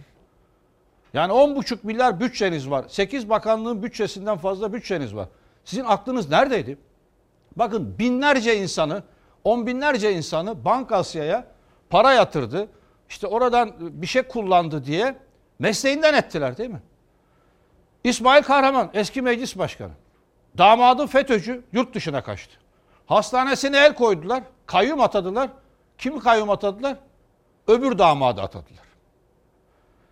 16 yıl Bankasya'da yöneticilik yapanı SPK başkanı yaptılar. Asya Emeklilik Genel Müdür Yardımcısını Sigortacılık ve Özel Emeklilik Düzenleme Denetleme Kurumu Başkanı yaptılar. Yani garibanlara geldi mi cezalandırdılar. At izi it izine karışmış durumda. Türkiye bu rodeodan çıkması lazım. Mesela günlerdir tartışılan bir konu var. İlk kez sizde açıklıyorum. Katar'la bir swap anlaşması yaptık değil mi? Evet para değiş tokuşu. Evet. Şimdi bakın 35 ülkeye yalvardık. Swap şu demektir. Benim paramın itibarı yok. Benim itibarım yok. Senin itibarını kullanabilir miyim? Hani e, Simavlısınız. Küçük bir kasabada büyüdünüz. E, hatır çeki, hatır senedi Tabii, diye duymuşsunuz. tabii, tabii. Esnaf arasında. Esnaf arasında. Bu swap hatır çekidir, hatır senedidir. Yani Türkiye Cumhuriyeti'nin lirasının değeri olmadığı için diyorsunuz ki benim paramın itibarı yok. Senin itibarını, senin paranın itibarını kullanabilir miyim? Hem diyorsunuz dış güçler bize saldırıyor. Hem de 35 ülkeye yalvarıyorsunuz. Peki bombayı şimdi söylüyorum. Bir 5 milyar dolarlık swap yaptık Katar'la Evet. bir de 10 milyar dolarlık. Şimdi ben Türkiye Cumhuriyeti'nin maliyesini, hazinesini, Merkez Bankası'nı buradan uyarıyorum. 10 milyar dolar karşılığında depoya kaç Türk lirası koydunuz? Normalde ne koymaları lazım? 68 milyar koymaları lazım. Doları 6.80 derse 10 milyar doların karşılığı 68 milyar. Soruyorum 68 milyar mı koydunuz Katar'la yaptığınız swap'ta yoksa 125 milyar mı koydunuz? Ne demek? Yani o zaman dolar 12,5 lira üzerinden hesap yaptınız. Bir bilgiye dayanarak. Bilgiye dayanarak söylüyorum. Ben bu ülkenin maliyesini, hazinesini, ülkeyi yönetenleri buradan Fox televizyonundan sabah bu sabah uyarıyorum. Soru soruyorum. Ben bir yurttaşım. Bu ülkede vergi verdim. Ben bu cumhuriyetin bir öğretmeniyim. 16 yıl bu milletin vekilliğini yaptım. 16 milyon insan bana güvenerek Cumhurbaşkanlığında oy verdi. Onların ve oy vermeyenlerin adına 82 milyonun adına soruyorum. 10 milyar dolar karşılığında depoya kaç Türk lirası koydunuz? 68 mi? 125. Diyorsunuz ki ben bunu bir bilgiye dayanarak ama Kesin. soru Soru soruyorum tabii Tamam ki. peki. Devleti de ben buna yönetmiyorum. Eğer bir yanıt gelirse seve seve bugün veya yarın da aktarırım. Şunu da söyleyeyim Sayın İnce. Tabii biraz evvel Bankasya'ya ilişkin bir öyle eleştiri yönelttiniz ya. Evet. Tabii Bankasya'da görev yapmış birisi de illa FETÖ'cü, illa örgüt Ben öyle bir şey demedim. Anlamına gelmez. Ama garibana gelince e, Ha, yani çelişki var diyorsunuz. bin lira parası apartman aidatını yatıranı oradan işten atarsanız öbürünü de sorgularım. Peki. ben. Ha Bir- baro, baro ile ilgili bakın. Şimdi bir seçim yaşadık. Cumhurbaşkanlığı seçimi. Evet. Erdoğan aldı yüzde 51 küsür. Ben aldım 30 küsür. Peki ne oldu? Erdoğan geldi. Valileri o atıyor. Ee, yargıçları o atıyor. Ee, Büyükelçileri o atıyor. Emniyet müdürlerini o atıyor. Ülkenin tek yöneticisi. Evet. Peki ben 31 oy aldığım zaman, yüzde 31 oy aldığım zaman benim bir yönetimde söz hakkım var mı? Yok. Kaybettik. Sıfır. Aha. Şimdi barolara, 16 milyon oy ha anladım. Nereye barolara? Ha. getirilmek istenen şu. Şimdi ikimiz de avukatız diyelim. Tamam. İstanbul, Siz kazandınız ben kaybettim. İstanbul Barosu seçimlerine giriyoruz. Aynı diyelim. Siz yüzde 51 oy aldınız. Tamam. Başkan oldunuz. Ben yüzde 30 aldım. Ben de yönetime giriyorum. Baro seçiminde bunu getirmek istiyorum. Ha, ülke yönetiminde de yapalım. Ülke yönetiminde de yapalım. O zaman 5 bakanlık, 13 valilik, 28 emniyet müdürlüğü, 4 tane de yüksek yargıç istiyor. Hmm, Anladım. Onları da ben atamam lazım. Yani bakın ülkeyi yönetirken blok liste blok liste kazanan bir fazla alan hepsini alır. Barolara gelince Çarşaf. barolara gelince çarşaf, Çarşaf liste. nispi temsil. Ya böyle bir şey olabilir mi? Yani bu yargıyı çökerttiniz zaten. Yargıya güven yüzde yirmilere düşmüş. Maalesef. Yasama bitmiş, yargı bitmiş. Yürütme zaten bakan falan değil onlar, sekreter. Yani Sayın Cumhurbaşkanımızın talimatı demeden konuşmaya başlamıyorlar zaten. Şimdi yargının savunma ayağını da bitirmek istiyorlar. Yani ya hakimler, savcılar, hakimler e, yüksek kuruluna bakalım. Şimdi bakanı ve bakan yardımcısını Cumhurbaşkanı atıyor. Dört tane de doğrudan atıyor. Etti altı. E yedi taneyi meclis seçiyormuş. Meclisin nasıl seçtiğini kim? Herkes biliyor Zaten çoğunluk Cumhur İttifakı'nda. Cumhur İttifakı'nda. Demek ki bütün yüksek yargıçları sen atıyorsun. Hepsini. Şimdi baroyu ele geçirmek istiyoruz. Yani bütün avukatların buna direnmesini istiyorum. Eğer nispi temsil sistemi baro seçiminde gelecekse Türk Tabipler Birliği yok biliyor musunuz? Uyanıklara bak. Bu ara doktorların moralini bozmak istemiyorlar. Uyanıklar. Yani zeki değiller. Şark kurnazı bunlar. Buna, buna kurnazlık derler. Peki. Şimdi biraz ekonomiyi konuşmak istiyorum. Tabii. Şimdi sizin yine bir paylaşımınızı gördüm. Diyorsunuz ki AKP iktidara geldiği gün yani 4 Kasım 2002'de dolar kuru 1.67. Evet. Dolara yatırım yapan yaya kalır dediği gün dolar kuru 2.6. Cumhurbaşkanlığı hükümet sistemine geçildiği gün yani 25 Haziran 2018'de dolar kuru 4.63. 2 Ocak 2020'de dolar kuru 5.95. Bugün dolar kuru 7.23. Bugünlerde de 6-7.5, Evet, 6-8 evet. civarında. Evet. Bir haber var efendim. Kısacık bir haber. İzleyelim. Hazır mı Savaş? Ekonomi ve ekonomide yaşananların siyasete etkisini içinde muhalefet partileri de var, iktidar da var. Sonra Muharrem İnce nasıl yorumlayacak? Ne faizi raydan çıktı, ne kuru raydan çıktı, ne ödeme dengesi raydan çıktı. Mayıs, Haziran her şey daha olumlu gittiği bir çerçevede daha güçlü bir yere doğru gidiyor. Damat Bey La Fontaine masallarını aratmayacak, millete masallar anlatmaya devam et. Ortada vahim bir tablo var. Yüzleri kızarmadan ekonomik bir argüman da söylemiyorlar. Aile değerlerine saldırıyorlar. Şimdiye kadar pek çok kriz yönettik. Bu krizleri de yönetiriz biz. Konut anlamında Türkiye Cumhuriyeti tarihinin en uygun maliyeti uzun vadeli ödemesiz farklı paketlerimiz olacak. İnşaat sektörüne kafayı takan iktidarın betondan ve asfalttan, demirden, kalıptan kurtulmadığı müddetçe ekonomik problemleri çözme ihtimalini göremiyorum. İktidar ekonomiyi canlandırmak için 1 Haziran'da kamu bankaları üzerinden yeni kredi imkanlarının kapısını açtı. Muhalefet vatandaşın mevcut borç yükü üzerinden eleştiri oklarını yöneltti. Hafta başında inşaat, otomotiv ve turizm sektörüne canlılık kazandıracak 4 yeni kredi paketi daha kamuoyuna sunuldu. Vatandaşın 650 milyar TL kredi kartı ve tüketici borcu var. Bitmedi. Kobilerin 662 milyar borcu var. Çiftçinin 130 milyar borcu var. Nasıl olacak bu iş? 2 milyon 500 bin kişinin bireysel kredi borcu 2 milyon 700 bin kişinin de banka kartı borcu var. Nasıl ödenecek bu? Kamu bankaları aracılığıyla bir yıl ödemesiz düşük faizli yeni krediler kapısından muhalefete göre vatandaşın zaten girecek gücü yok. Hükümetse kamu bankalarından sonra özel bankalarında destek vermesi için harekete geçti. Hazine ve Maliye Bakanı Berat Albayrak kamu bankaları ve 10 özel bankanın genel müdürüyle toplandı. Farklı taleplerimiz oluyor. Vergi anlamında, öteleme anlamında çalışma bunlara çalışıyoruz. İşkur önündeki kuyruklar. 1000 lira almak için sıraya giren insanlar. 3 milyondan fazla çalışana 5,1 milyar lira kısa çalışma ödeneği vermiş durumdayız. Hala çiftçi, esnaf, sanayici gündemlerinde yok. Varmış gibi davranıyorlar. İki buçuk senedir Türkiye'nin bu ekonomik sıkıntısıyla beraber bütün sanayiciler krediyle para alıp işçilerin parasını ödüyorlar. Berat Albayrak bankacılarla görüşürken Cumhurbaşkanı Yardımcısı Fuat Oktay da TÜSİAD yöneticileriyle bir araya geldi. Swap anlaşmaları ve ekonominin 2020 yılı öngörüsü de gündemdeydi. Likidite riskini ortadan kaldırmak için swap anlaşmalarını genişletmeye devam ediyoruz. Swap görüşmelerimiz sürmekte. İkinci çeyrekten sonra yılın üçüncü ve son çeyreğinde pozitif büyüme performansı ile kapatacağımıza yürekten inanıyoruz. Anlaşılan o ki iktidar ekonomiyi 2002'de bugünkü ortağı MHP'den devraldığı şekilde MHP ile birlikte devredecek. Durum ve görüşler böyle. Sizin yorumunuz ne efendim? Ekonomiyi çok kısa özetleyeyim Lütfen. size. bir mesaj. Arkadaşım birine dedim ki bu salgın başlayınca 10 lira versene kampanyası var ya. Silme sakın mesajları dedim. Sabah gelirken mesaj attım. Dedim ki say. Bana verdiği cevap.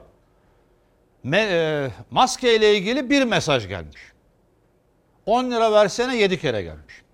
İşte özet bu. Yani Türkiye'de ekonomi anlamında Berat Albayrak'ın söylediği sözden daha vahim ikinci bir söz hatırlamıyorum. Söz aynen şöyle. Demokrasi ile yatırım arasında bağ yoktur. Bu işte ekonomiyi bilmemenin en temel açıklamasıdır. Demokrasi ile yatırım arasında doğrudan bir bağ vardır. Yani hukuk devleti olursa, güvenilir olursa, e, kuralları olursa, liyakatı olursa, maç başlayınca oyunun kuralların değişmeyeceğini bilirse yatırım gelir insanlara. Bu açıklama en kötü açıklamadır. Bakın yine bir özet daha anlatayım. Bir hafta tatile gideceksiniz. 36 ay ödeyeceksiniz. Böyle bir ekonomi modeli yok. Bir hafta tatil parasını al, 36 ay git öde. Böyle bir mantık yok. Amerika Amerikan Merkez Bankası FED ne dedi? Bize swap anlaşması yapmadı. Neden yapmadı? Çünkü Merkez Bankası özerk mi diye soruyor. Bir diyor onunla ticari ilişkin var mı? İki özerk mi? İşte demokrasiyle yatırım arasındaki bağ bu. Bir soru. Eğer Bir dakika çok özür. Çin ve Özerk mi? Ba- bizim Merkez Bankası alakası bağımsız yok. mı? Alakası yok tabii. Bunu herkes biliyor. Yani sen yandaş medyanla e, bir takım insanları kandırabilirsin. Ama İngiliz'i, Fransız'ı, Alman'ı nasıl kandıracaksın? E, Herkes görüyor bunu. Her zaman söylemişimdir. Mitinglerle ilgili yalan söylemene gerek yok. Şu kadar insan var, bu kadar insan var.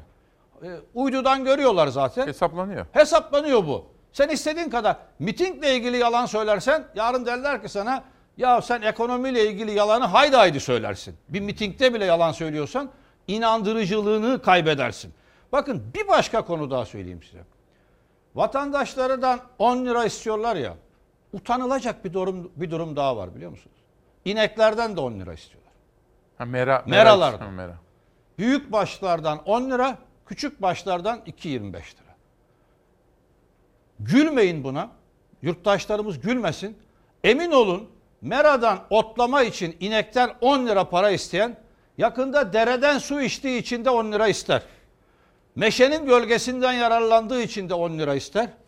Gübre yaptı, merayı kirletti deyip tuvalet parası da ister inekten. Ya bu komedi bu. Türkiye'yi düşünebiliyor musunuz? Türkiye'nin geldiği noktayı. Yani e, etinin 1'e 20. İthalat ihracata baktığında 1'e 20. Sen etini dışarıdan alıyorsun. Hala daha bir inekten otlama parası istiyorsun ya. Bu nasıl bir utanmazlık? Sizi dinlerken aklıma ne geldi biliyor musunuz efendim? İki yıl öncesine gittim. Siz seçimi kazansanız mesela, kazanmış olsaydınız Erdoğan'ın yerine. Şimdi bugün ekonomi nasıl olurdu? Mesela neyi farklı yapardınız da ne olurdu bugün? Bir kere bir kere yüksek yargıyı bağımsızlaştırmıştık. Önce yargıdan başlayacak. Yargıdan. Yargı düzelmeden ekonomi düzelmez. Anladım. Yani bugün bu yargıçların, yanlı kararlar veren yargıçların Türk ekonomisine, çocuklarımıza, geleceğimize ne kadar büyük kötülük yaptıklarını onlar bile bilmiyorlar. Türkiye'de her şeyi düzeltmenin yolu yargıdan geçer. Yargıyı düzeltirsek, özerk bir merkez bankası kurarsak, tarımı desteklersek, bakın 25 milyon ton hayvan yemi kullanıyoruz biz. Türkiye'de hayvancılığın bugün için kullandığı 25 milyon ton. Bunun yarısı dışarıdan geliyor. İthal. İthal. Yani her sene tarımsal ham maddelere 4 milyar dolar para veriyoruz. 27 milyar para veriyoruz. Mecbur muyuz? Şu anda mecburuz. Yani soyanın bakın tek tek verebilirim size. Soyanın %95'i ithal. Mısırın %30'u ithal. Ayçiçeğinin %34'ü ithal. Pirincin %31'i ithal. Kuru fasulyenin %28'i ithal. Bir şey söyleyeceğim. Siz ne yapardınız da bunu ithal etmekten ku- Üretim kurtulup- seferberliği başlatmalıyız. Seferberlik. Kıtlık gelecek. Bakın iddialı konuşuyor. Allah korusun. Bakın insanlık tarihi boyunca üç şeye dikkat etmeliyiz İsmail Bey. Yani insanlık tarihinin binlerce yıl geriye gidin. Binlerce yıl geriye gidin. Bir kıtlıklar, iki salgınlar, Evet. üç savaşlar. İnsanlık tarihini yönetmiştir bu üçü. Türkiye üretim seferberliğine geçmelidir. Raflar boşalabilir. Ben bunu öteden beri söylüyorum. Yani dolar 8-10 lira olacak dediğimde gülüyorlardı bana. Birileri de diyordu ki ya e, Muharrem İnce e, bunu nereden biliyor bunu? Sorgulasın Muharrem İnce'yi MIT diye başlık atanlar oldu bu ülkede. Ben uyarıyorum. Tarımda durum vahimdir. Biz zengin toprakların yoksul çocukları olduk. Tarımda yapılması gereken işler. Bakın Türkiye topraklarının üçte biri tarım arazisidir. Ee, 78 milyon hektar, 28 milyon hektarı e, tarım arazisidir. Ve bunun e, 8 milyonu küsürü sulanabilir alandır. Ya müthiş bir şeydir bu. Bereketli topraklar. Bereketli topraklar. Bu müthiş bir şeydir. Türkiye tarımında yapması gereken bir, hemen ürün alım garantisi, bedava tohum, bedava gübre, e, bedava ilaç, tarımsal ilaç bunları acilen yapmalıdır. Bir planlamaya gitmelidir. Bunları yapamazsa bakın Amerika Birleşik Devletleri önümüzdeki yıl e, buğday ihracatını durdurdu. Durdurdu. Dışarıya satmayacak. Peki biz ayçiçeğinin yüzde otuz dördünü e, alıyoruz dışarıdan. Ayçiçeği de yetmiyor bize. Düşünebiliyor musunuz? Olur mu ya? Evet Türkiye'de? ayçiçeği yetmiyor bize. Bir tek nohut yetiyor biliyor musunuz? Ayçiçeğinin yüzde otuz dördünü dışarıdan alıyoruz. Nereden alıyoruz? Romanya'dan alıyoruz. Rusya'dan alıyoruz. İkisi de bu sene açıklama yaptılar. Ayçiçeğini satmayacağız dediler. Yani şimdi Amerika Birleşik Devletleri buğday ihracatını yasakladı. Ukrayna yasaklarsa, Rusya yasaklarsa ne olacak? Bize yetiyor mu? Yetmiyor. Yani benim çocukluğumda dünyada kendi kendine yeten Evet. 7 ülkeden birisiyiz Öyle- diye öyleydik. bize anlatılırdı. Tabii. Yerli malı haftalarında değil mi? Bunu bakın e, söyleyeyim. 2019'da 710 milyon dolar canlı hayvan ve et almışız dışarıdan. 710 milyon dolar. Yani böyle bir şey olabilir mi? Türkiye'de ova var. Yani Erzurum'dan Kars'a doğru şöyle bir gidin. Birazcık bu işten anlayan bir insan. Ben Evet. anlarım. İyi bildiğim bir alandır bu alan. Ee, Erzurum'dan Kars'a giderken yani orada o hayvancıların para kazanmamasını anlayamıyorum biliyor musunuz?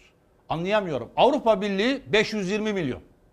Tarımla uğraşanların sayısı 20 milyon. O 500 milyon o 20 milyonu bakacak. Çaresi yok bunun. Eğer o 20 milyonu teşvik etmezseniz ona e, gübresini, elektriğini, suyunu, mazotunu ucuza vermezseniz yatın mazotuyla çiftçinin mazotu aynı olursa aç kalırsınız. Peki. Aç. Geçelim. Bir eğitim sorusu soracağım size. Ama önce Oy için, seçim için kırmızı bültenle aranan teröristi TRT'ye çıkaranlar halkın iradesiyle seçilmiş belediye başkanlarını görevden uzaklaştırıp yerlerine kayyum atayarak halkın iradesine, demokrasiye darbe indiriyorlar. Bu da sizin yine en çok paylaşım yapan Aynen söylediklerimin de arkasındayım. Yani bakın e, ben HDP'li değilim. HDP ile dünya görüşlerim de aynı değil. Ama ben MHP'li de değilim. MHP ile de dünya görüşlerim aynı değil. Halk seçmişse, bakın e, Ahmet Türk'ü ziyarete gittim ben doğru. Neden gittim? Yüksek Seçim Kurulu demiş ki aday olabilirsin. Bu yetkiyi vermiş, vermesin o zaman. Vermesin. Yani siyaseti ilkeli yapmak lazım. Mesela e, yetki vermiş, seçilmiş, görevine başlamış. Mahkeme kararı var mı? Hayır, mahkeme kararı yok. Ben seni görevden aldım. Bu doğru değil. Türkiye'de dokunulmazlıklara karşı ben hayır dediğimde siyasal iklim buna uygun değildi. Ama ilkeli siyasetten yanayım. Konjöktürel siyasetten yana değilim. Yani doğru neyse o yani söylenmelidir. dün öyle bugün böyle değil diyorsun. dün öyle bugün Peki. böyle değil. Peki. Yani bu konuda da e, aynen söylediklerimin Çok arkasında. paylaşılmış çünkü bu da dikkatimi çekti. Geçelim. Şimdi bunlar işin içine para girdi mi dümeni kırarlar. CHP iktidarında camiler kapalıyken AVM'ler açılsaydı ne kafirliğimiz kalırdı ne müşrikliğimiz. CHP il binalarını taşlayıp camilerin açılması için il ve ilçe binalarımızın önünde miting düzenlerlerdi diyorsunuz. Aynen, aynen. İşte İzmir'de Banu kızımızın başına gelen Banu olay Özdemir. tam da budur. Banu Özdemir'in başına gelen tam da budur. Yani sen önlem almıyorsun. Caminin hoparlörünün sistemini korumuyorsun. Yatırımını yapmıyorsun. Teknolojin eski.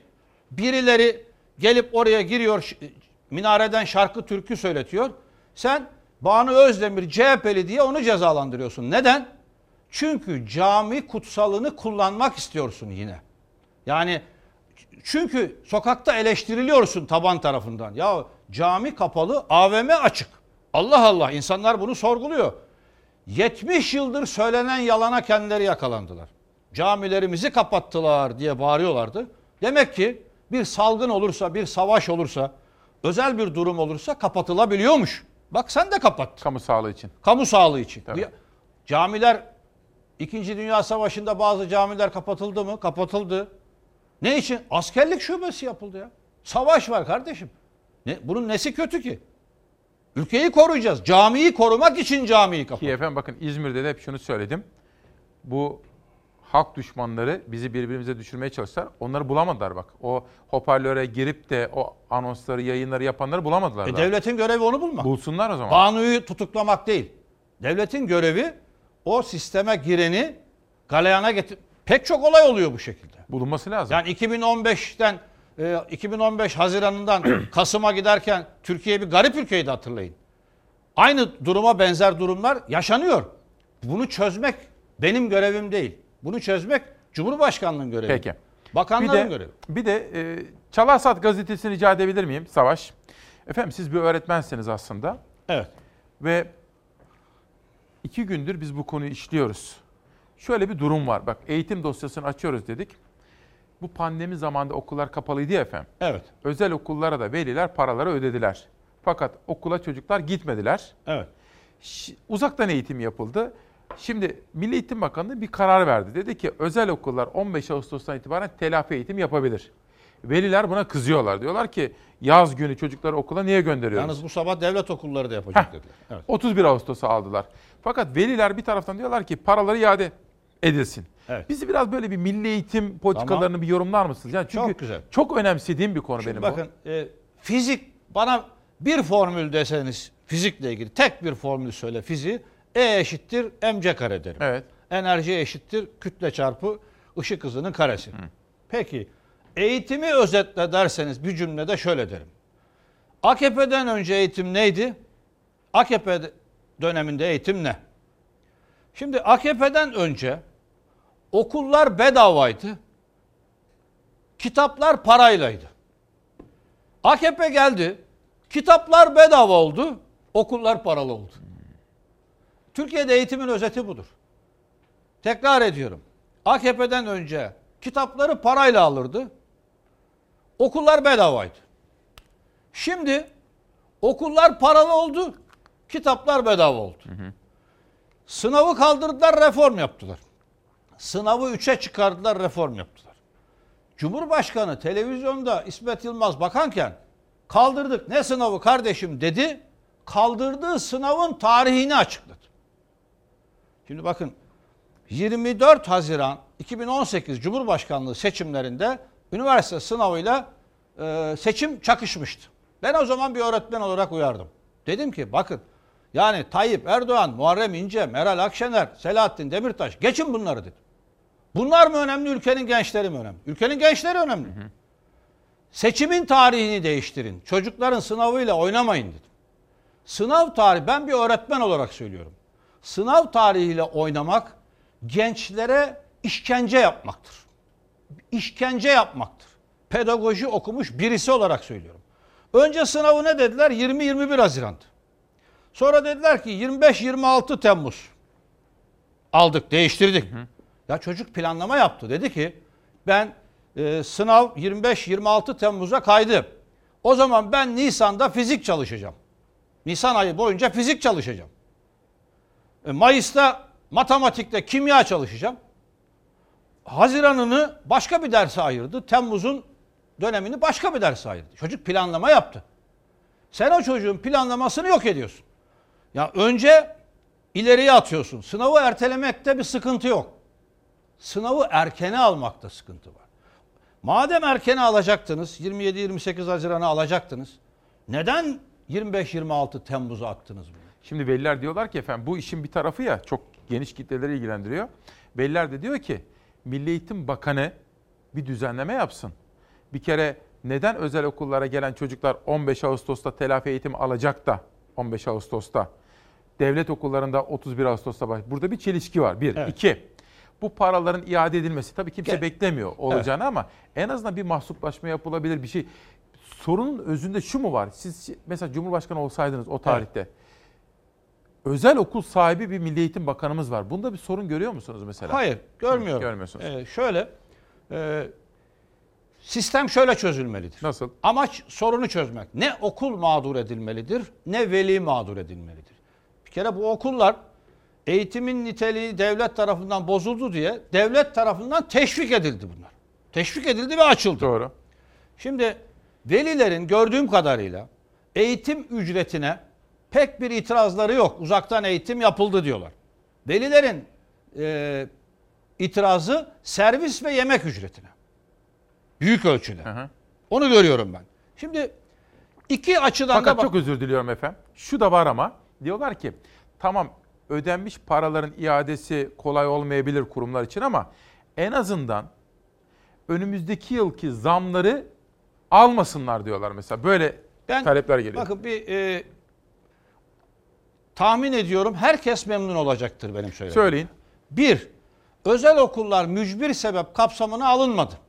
Yani SSK e, borçları, vergileri ertelenmedi. Bunları istiyor devlet şu anda. Önce yapılması gereken, önce yapılması gereken devletin, devlet kendi görevini yapmıyor önce. Yani bunlara desek ki SSK, Bağkur bunları mücbir sebep kapsamında 6 ay erteliyorum dese okul sahipleri rahatlayacak. Bunu yapmadı. Yaptığı tek şey 3 ay boyunca 3 ay boyunca kısa çalışma ve ücretsiz izin 1178 liralık pa- payı maaşı kaç lira olursa olsun bunu ödemesi. Yani SSK, kira, vergi desteği yok devletin. Devlet bir kere bunu yapsa kurumları rahatlatacak. Bunu yapmıyor bir. İki. Şimdi bir servis, bir araç. Şimdi bundan yararlananları söyleyelim. Bir devlet ne alıyor bundan? Taşıt pulu alıyor değil mi? Taşıt pulu alıyor. Karayollarını kullandığı için bir vergi alıyor. Vergi alıyor. Benzin alıyor, mazot alıyor, onun vergisi Vergi var. alıyor. Peki 3 ay boyunca bu taşıt kullanılmadı. Devlet vazgeçti mi bu taşıt pulundan? 3 aylık parasını geri ödedi mi? Ödemedi. Ödemedi. Ödemedi. Heh. Peki şimdi yapılması gereken iş şu. Bakanlık şöyle çözebilirdi bunu. Nasıl? Şimdi özel ben özel okul sahiplerini de aradım. e, Velileri de aradım. Tamam. Şimdi çözümü şu olmalı. Diyecek ki bakanlık bir SSK'nız, e, kiranız, verginiz bunları 6 aylığına erteliyoruz. Mücbir sebep kapsamına alıyoruz siz. İki, şimdi gelelim Sen et aldın, bulgur aldın, depona koydun yemek için. Ama bunlar şimdi geri veremezsin. Diyecek ki okul sahibine şu oranda sen karşılayacaksın. Veliye de diyecek ki sen de katkı sağlayacaksın. Çözümü bu bunun. Asıl yükü devlet çekecek. Devlet çekecek. Ama herkes paylaşacak. Paylaşacak. Anladım. Ç- Çözümü çok basit bunun. Ama işte Milli Eğitim Bakanı çıkıp bir inisiyatif Ama alması inisiyatif almıyorlar. Yani bakanın kendisi e, devletin burada e, SSK'sında, vergisinde hiç taviz vermiyor, istiyor. Servis e, aracının taşıt pulunu istiyor, vergisini istiyor. E, aracı kullanmıyor adam. O zaman ondan vazgeç, onu da vazgeç. Şimdi anladım. Şimdi efendim bir de bugün, bugün okuduğum mektup gazetelere baktığımız zaman bakın şöyle. Muhalif gazetecilerin evlerine yakın takip. Bakın bunu Pencere gazetesinden okuyorum. Gazeteci Yılmaz Özdil, işte Soner Yalçın, işte Can Dündar hatta bizim Fatih Portakal'ın da işte yani evi bi- bile değildi işte hani üretim yaptığı bir yer çiftlikle ilgili böyle e, propagandalar yapılıyordu. Şimdi efendim evleri yıkılıyor. Yani işte yok işte kaçak diyorlar bi- bilmem ne diyorlar. Ben de sabah bir soru sordum. Ya memlekette her yer tabii kurala çok uygun. Hakka, hakka. İstanbul'un %60'ı kaçak. Şimdi üç tane gazetecinin evini falan yıkıyorlar Yani falan. Bunlar e, Türkiye'de Ne işte oluyor yani efendim? Faşizm böyle bir şeydir. İşte bu faşizmdir yani. E, Türkiye'de her şey kuralsızken senin her şeyi kurallı yapmanı istemeleri. Hatta açık aramaları. Bakın ben bunlar e, ekonomiyi kötü yaptılar, sağlığı kötü yaptılar, eğitimi kötü yaptılar. O ayrı bir şey. Bir şey söyleyeyim mi size? Bunlar kötü insan biliyor musunuz? İnsan olarak da kötüler. Ruhları kötü. Yani e, muhalifseniz her türlü cezayı hak ediyorsunuz bunların gözünde. Eviniz başınıza yıkılmalı. Gerekirse arabanıza yanlış şeyler Bir konulmalı. şey Size efendim? tuzak Bakın, kurulmalı. Yılmaz Özdel'in ya bilmiyorum durumunu ama eviyle ilgili ben tam 17 gündür haber görüyorum biliyor musun? Haberler, işte yazılı, görsel medya. Şimdi Soner Yalçın günlerdir böyle. Şöyle olsa anlarım bak memleket herkes uysun kurala tamam çok ben bunu isterim. Varsa bilmiyorum özel durumlarını ama ya memleket ya şurada bir kaçak binalar var efendim kaçak yani Tabii. Cumhurbaşkanımız söyledi bunu. Dedi ki küstüm dedi İmam Hatip'ten okul arkadaşına. Şimdi üç tane Tıraşla gazeteci. dedi. Şimdi geç bak bir de hatta e, Lütfü Türkan haberi vardı onu da bir rica edeyim. Şimdi şunu söylemeye çalışıyorum efendim bakın tabii siz faşizm diyorsunuz ben faşizm demiyorum. Ben baskıcı eğilimleri olan bir iktidar tarafından yönetildiğimizi ta- böyle tanımlama yapıyorum ben. Ama siz de siyasetçisiniz. Siz nasıl istiyorsanız kullanın ama ben bir gazeteci olarak. Bakın bu da mesela Lütfü Türkkan. Tanır mısınız efendim Lütfü Bey'i? Tabii çok iyi arkadaşım. Nasıl tanırsın? Arkadaşınız mı? Tabii Heh. Bak İyi Partili. Şimdi o da son zamanlarda böyle muhalefet yapınca muhalefete yönelik baskılarda son nokta. AKP'li vekil istedi. İyi Partili vekilin 25 yıldır üretim yapan fabrikası 48 saatte mühürlendi. Yani ne yapıyorlar efendim burada? Ne oluyor? Bunu anlamaya Eh, çalışıyorum. Bakın e, önceden öldürüyorlardı. Allah'tan şimdi öldürmüyorlar. İtibarsızlaştırıyorlar. Yoksullaştırıyorlar. Evini yıkıyorlar. Fabrikasını yıkıyorlar. Yani bu tür yapılar önceden öldürüyordu. Şimdi bunları yapıyorlar. Bu e, bu rodeo işte. Bu artık bitmiş iş. Yani e, son halleri budur bunun. E, mesela bir buzu düşünün. Önce erir, sıvı olur, sonra buhar olur. Son hali bu. Bundan daha ötesi yok. Mu- Lütfü Türkkan e, milletvekilliğini layıkıyla yapan bir arkadaşımızdır. Başarılı bir grup başkan vekilidir. Şimdi bu fabrikasını mühürlemek şu demektir. Seni konuşturmam. Konuşursan bunu yaparım. Peki bir gün sana bunu yaparlarsa sen ne yapacaksın? Hiç bunu düşünmüyorlar. Tam tersine şimdi çıkıp AK Partililerin savunması lazım. Tabii. Onların savunması lazım. Ne yapıyorsunuz? Bakın Abdullah Gül'e kardeşim diyordu. Bugün araları bozuk. FETÖ'ye gel sıla hasreti bitsin diyordu. Bugün araları bozuk. Ali Babacan'la araları bozuk. Davutoğlu'yla araları bozuk. Yarın sizin de aranız bozulabilir. Siz de bu duruma düşebilirsiniz. Onun için şimdiden buna önlem almak lazım. Yani bu vahşet bu. Bu insanlık dışı bir olay. Evini başına yıkmak böyle bir şey işte. Ben de efendim bir gazeteci olarak şunu söyleyeyim. Bakın 30 yıla yaklaştı. Yani ben olsam mesela Cumhurbaşkanı yakında falan derim ki efendim bakın bu bu tarz çözüm getirmez. Kimseye yaram bize de yaramaz efendim derdim. Yani bu tarz ben bugüne kadar ANAP'ı gördük, doğru yolu gördük, onu gördük, bunu gördük. Bu tarz yaramıyor efendim, yaramaz iktidarlara. Değil mi? Muhalefeti, muhalif gazetecileri böyle baskılamak yok, onu yap, bunu yap. Yani bu çözüm getirmez ki. Bu zaten bir yola girmişler. Sonuna kadar gidecekler ama bunun sonu hep hüsran olmuştur. Bence tarih bilgileri eksik biraz. Buradan lafı efendim bakın ben sizin partinizdeki demokrasi eksikliklerine de getirmek istiyorum. Evet. Bakın biz her yerde demokrasi istiyoruz. Söz hakkı istiyoruz. Şimdi geçtiğimiz haftalarda CHP lideri Kılıçdaroğlu'nda bazı açıklamaları oldu. Önemli açıklamalardı onlar. Evet. Fakat ben bunu sormak istiyorum size. Yani söylemlerle eylemler bir mi bir değil mi? Bir de asıl derdim benim hani Bağcı'yı dövmek falan değil. Çözüm sormak istiyorum size. Biraz böyle demokrasi, çok seslilik, parti içi hukuk, parti içi demokrasi. Burada ne diyorsunuz? Nasıl çıkacağız biz bu işlerden? Türkiye'ye bir çözüm önereyim mi? Lütfen. Bir, Türkiye'nin güçlü bir başbakana ihtiyacı var. Başbakana. Başbakana. Ama Güçlü yok bir- başbakanlık yok şimdi. Güçlü bir, ben anlatayım. Tamam. Güçlü bir başbakana ihtiyacı var. Güçlü, etkin, yapıcı bir muhalefete ihtiyacı var. Tarafsız bir cumhurbaşkanına ihtiyacı var. Biz 1946'nın bile gerisindeyiz. 1946'da Demokrat Parti Cumhuriyet Halk Partisi'ni sıkıştırıyor. İsmet Paşa hem genel başkan hem cumhurbaşkanı. Sıkıştırınca dayanamıyor CHP ve 46'da Demokrat Parti tüzüğünü şöyle yazıyor. Cumhurbaşkanı seçilen kişi seçildiği gün partisiyle ilişiği kesilir diyor. Demokrat Parti tüzüğünü böyle yazınca Cumhuriyet Halk Partisi çok köşeye sıkışıyor ve 47'de tüzüğünü değiştiriyor Cumhuriyet Halk Partisi. Nasıl yapıyor?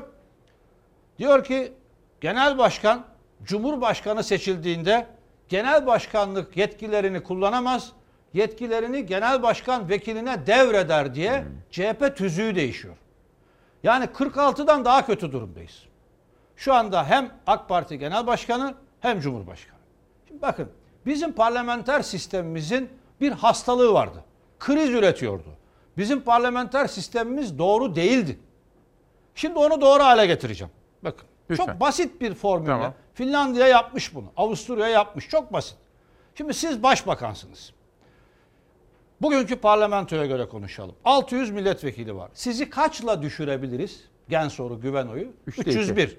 301 salt çoğunluk. Yani 301'i bulursak sizi düşürürüz. Peki düşürebiliyorduk gen soruyla güven oyu- oyuyla. Düşüyordu ama kaos çıkıyordu. Evet. Yenisi seçilemiyordu. İstikrarsızlık oluyordu. İstikrarsızlık oluyordu. Çok basit bu. Gen soru şöyle verilecek. İsmail Küçükkaya, Başbakan İsmail Küçükkaya'nın düşürülmesine, yerine Muharrem İnce'nin getirilmesine. İkisi aynı anda. Yıkarken yapmak modeli. Yani sadece yıkmak yetmiyor. Eğer İsmail Küçükkaya'yı devirecekseniz başbakanı İstikrarsızlık olmadan. olmadan Muharrem İnce'yi söyleyelim. hemen getirebiliyorsanız so- ikisi birlikte olacak. Muharrem İnce'yi getiremiyorsanız İsmail Küçükkaya'yı düşüremiyorsunuz. Tamam anladım. İşte istik- işte istikrar size. Yani madem ki eski parlamenter sistem ben onu beğenmiyorum çok aksaklıkları var. Şimdikini beğeniyor musunuz? Şimdiki Şimdi- bir ucube. Bu sistem. Ucube ucube bu rezalet bir şey. Çıkış bana bir formül söyleyin. Bakın ne yapacağız? anlatayım. Hı. Bu sistem ekonomimizi coşturacaktı değil mi? 2018 yılında büyümemiz kaç? Yüzde 2,6. Cumhurbaşkan başkanlık sistemine geçtiğimiz zaman. Evet. 2,6. 2019 kaç? 0,9. Türkiye 2 yıldır hiç büyümüyor. Yani hiçbir dönem Ama pandemi var şu. Hayır hayır pandemi şurada var, yeni var. 2020'de o. Ben 2019'dan bahsediyorum. 2020'yi Ya bu söylemiyorum. yaşadıklarımız sistemle mi ilgili? Sistemle ilgili. Sistem üretemiyor, sistem denetleyemiyor. Bakın 2016'da darbe oldu. O zaman bile daha çok büyüdük. Bu sistem bu sistem çökmüştür. Bu sistem Türkiye'yi duvara toslatacak. Yani ekonomik büyümelere baktığımızda bunu görürüz. Koalisyonları bitirecekti, ittifakları konuşuyoruz sürekli. İşimiz bu. Demokrat meclisi güçlendirecekti. Mecliste yasa yapma oranı yüzde 89 azaldı. Ama siz o zaman söylüyordunuz bunu. A- Söyledim hep O söyledim. tarihte de söylediniz. Bu meclis bakın milletvekillerinin bir değeri kalmadı şu an. Dediniz onu. Milletvekilleri kürsüye çıkamıyor. Yani e, sözleri kesildi, iş düzük kısıldı. Sözlü soru yok. Gen soru yok. Güven oylaması Peki yok. ne yapacağız efendim? Bakın Türkiye büyümek istiyorsa, zenginleşmek istiyorsa, Türkiye özgürlük istiyorsa. İstiyoruz. E, bakın herkes burada AK Partili, CHP'li ayrımı yok. Hepimiz Evet. gerçekten aynı gemideyiz. Türkiye nasıl olacak anlatayım. Lütfen. Bir, tarım. Tarımı öne çıkartacağız. Dur bir dakika ama sistemi değiştirerek mi? Sistemi değiştirerek. İki, teknoloji. Ama bu, bu rektörlerle olmaz. Bunlar kendisi teknoloji cahili zaten. Hiçbir bilimsel makaleleri yok ki. Bir bilgileri yok ki bu konuda. Yani uluslararası bir saygınlıkları yok ki. Bu rektörlerle olmaz. Bunu değiştirmemiz lazım. Bir, şu kalemi yapacaksın. Şu cep telefonunu yapacaksın. Bunları yapmak istiyorsan yaratıcı, özgür düşünceli gençlere ihtiyacım var. Bunlar nerede yetişecek? Üniversitede. O zaman sen ne yapacaksın devlet olarak? ARGE'ye para ayıracaksın. Araştırma geliştirmeye. Araştırma geliştirmeye para ayıracaksın. Toplumu özgürleştireceksin. 7 yıl önce attığı tweetten bir genç tutuklanıyorsa o toplum üretemez. O toplum bu cep telefonunu yapamaz. O mecburdur onu dışarıdan almaya. Bak aşıyı bulacak gençler lazım bize. Bize kindar nesiller değil. Aşıyı geliştirecek gençler lazım. Bak bugün hepimiz sağlık çalışanlarından memnunuz. Doktorlarımızdan Evet, memnunuz. evet. Neden? Çünkü tıp eğitimimiz Tabii, tabii. Cumhuriyet tarihi boyunca hep iyi oldu. Evet. Son yıllarda bozmuş olmalarına rağmen.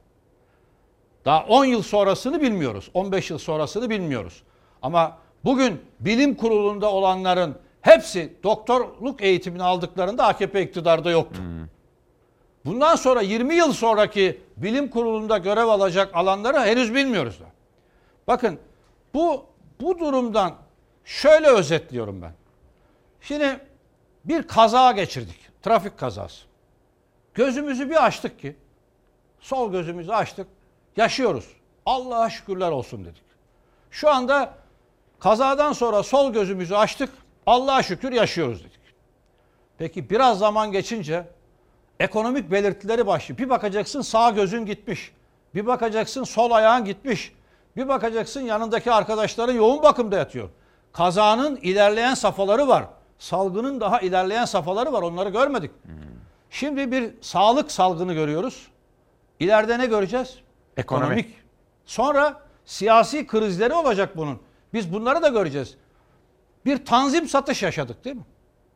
Yerel seçimler öncesinde bir tanzim satış yaşadık. Patates kuyrukları vardı, Patates, soğan domates kuyrukları, kuyrukları, soğan diye. kuyrukları Ha. var. Eğer Türkiye bir tarımsal seferberliğe geçmezse tanzim kuyruklarının alasını görürüz. Yani gerçekten ülkeyi yönetenlerin ülkeyi yönetenlerin bunu çok iyi hesaplamaları lazım. Israrla iki aydır her televizyon kanalına çıktığımda tarım diyorum. Israrla bunu söylüyorum. Yani bu üretim seferberliği e, yerli tohumları bitirdiler. Yerli ırkları bitirdiler. Bunları bitirdiler. Türkiye'de eğitime ne kadar çok zarar verdilerse bu 18 senede tarıma da o kadar çok zarar verdiler. Tarımın bu durumdan çıkabilmesi mümkün. Bizim insanımız çalışkandır.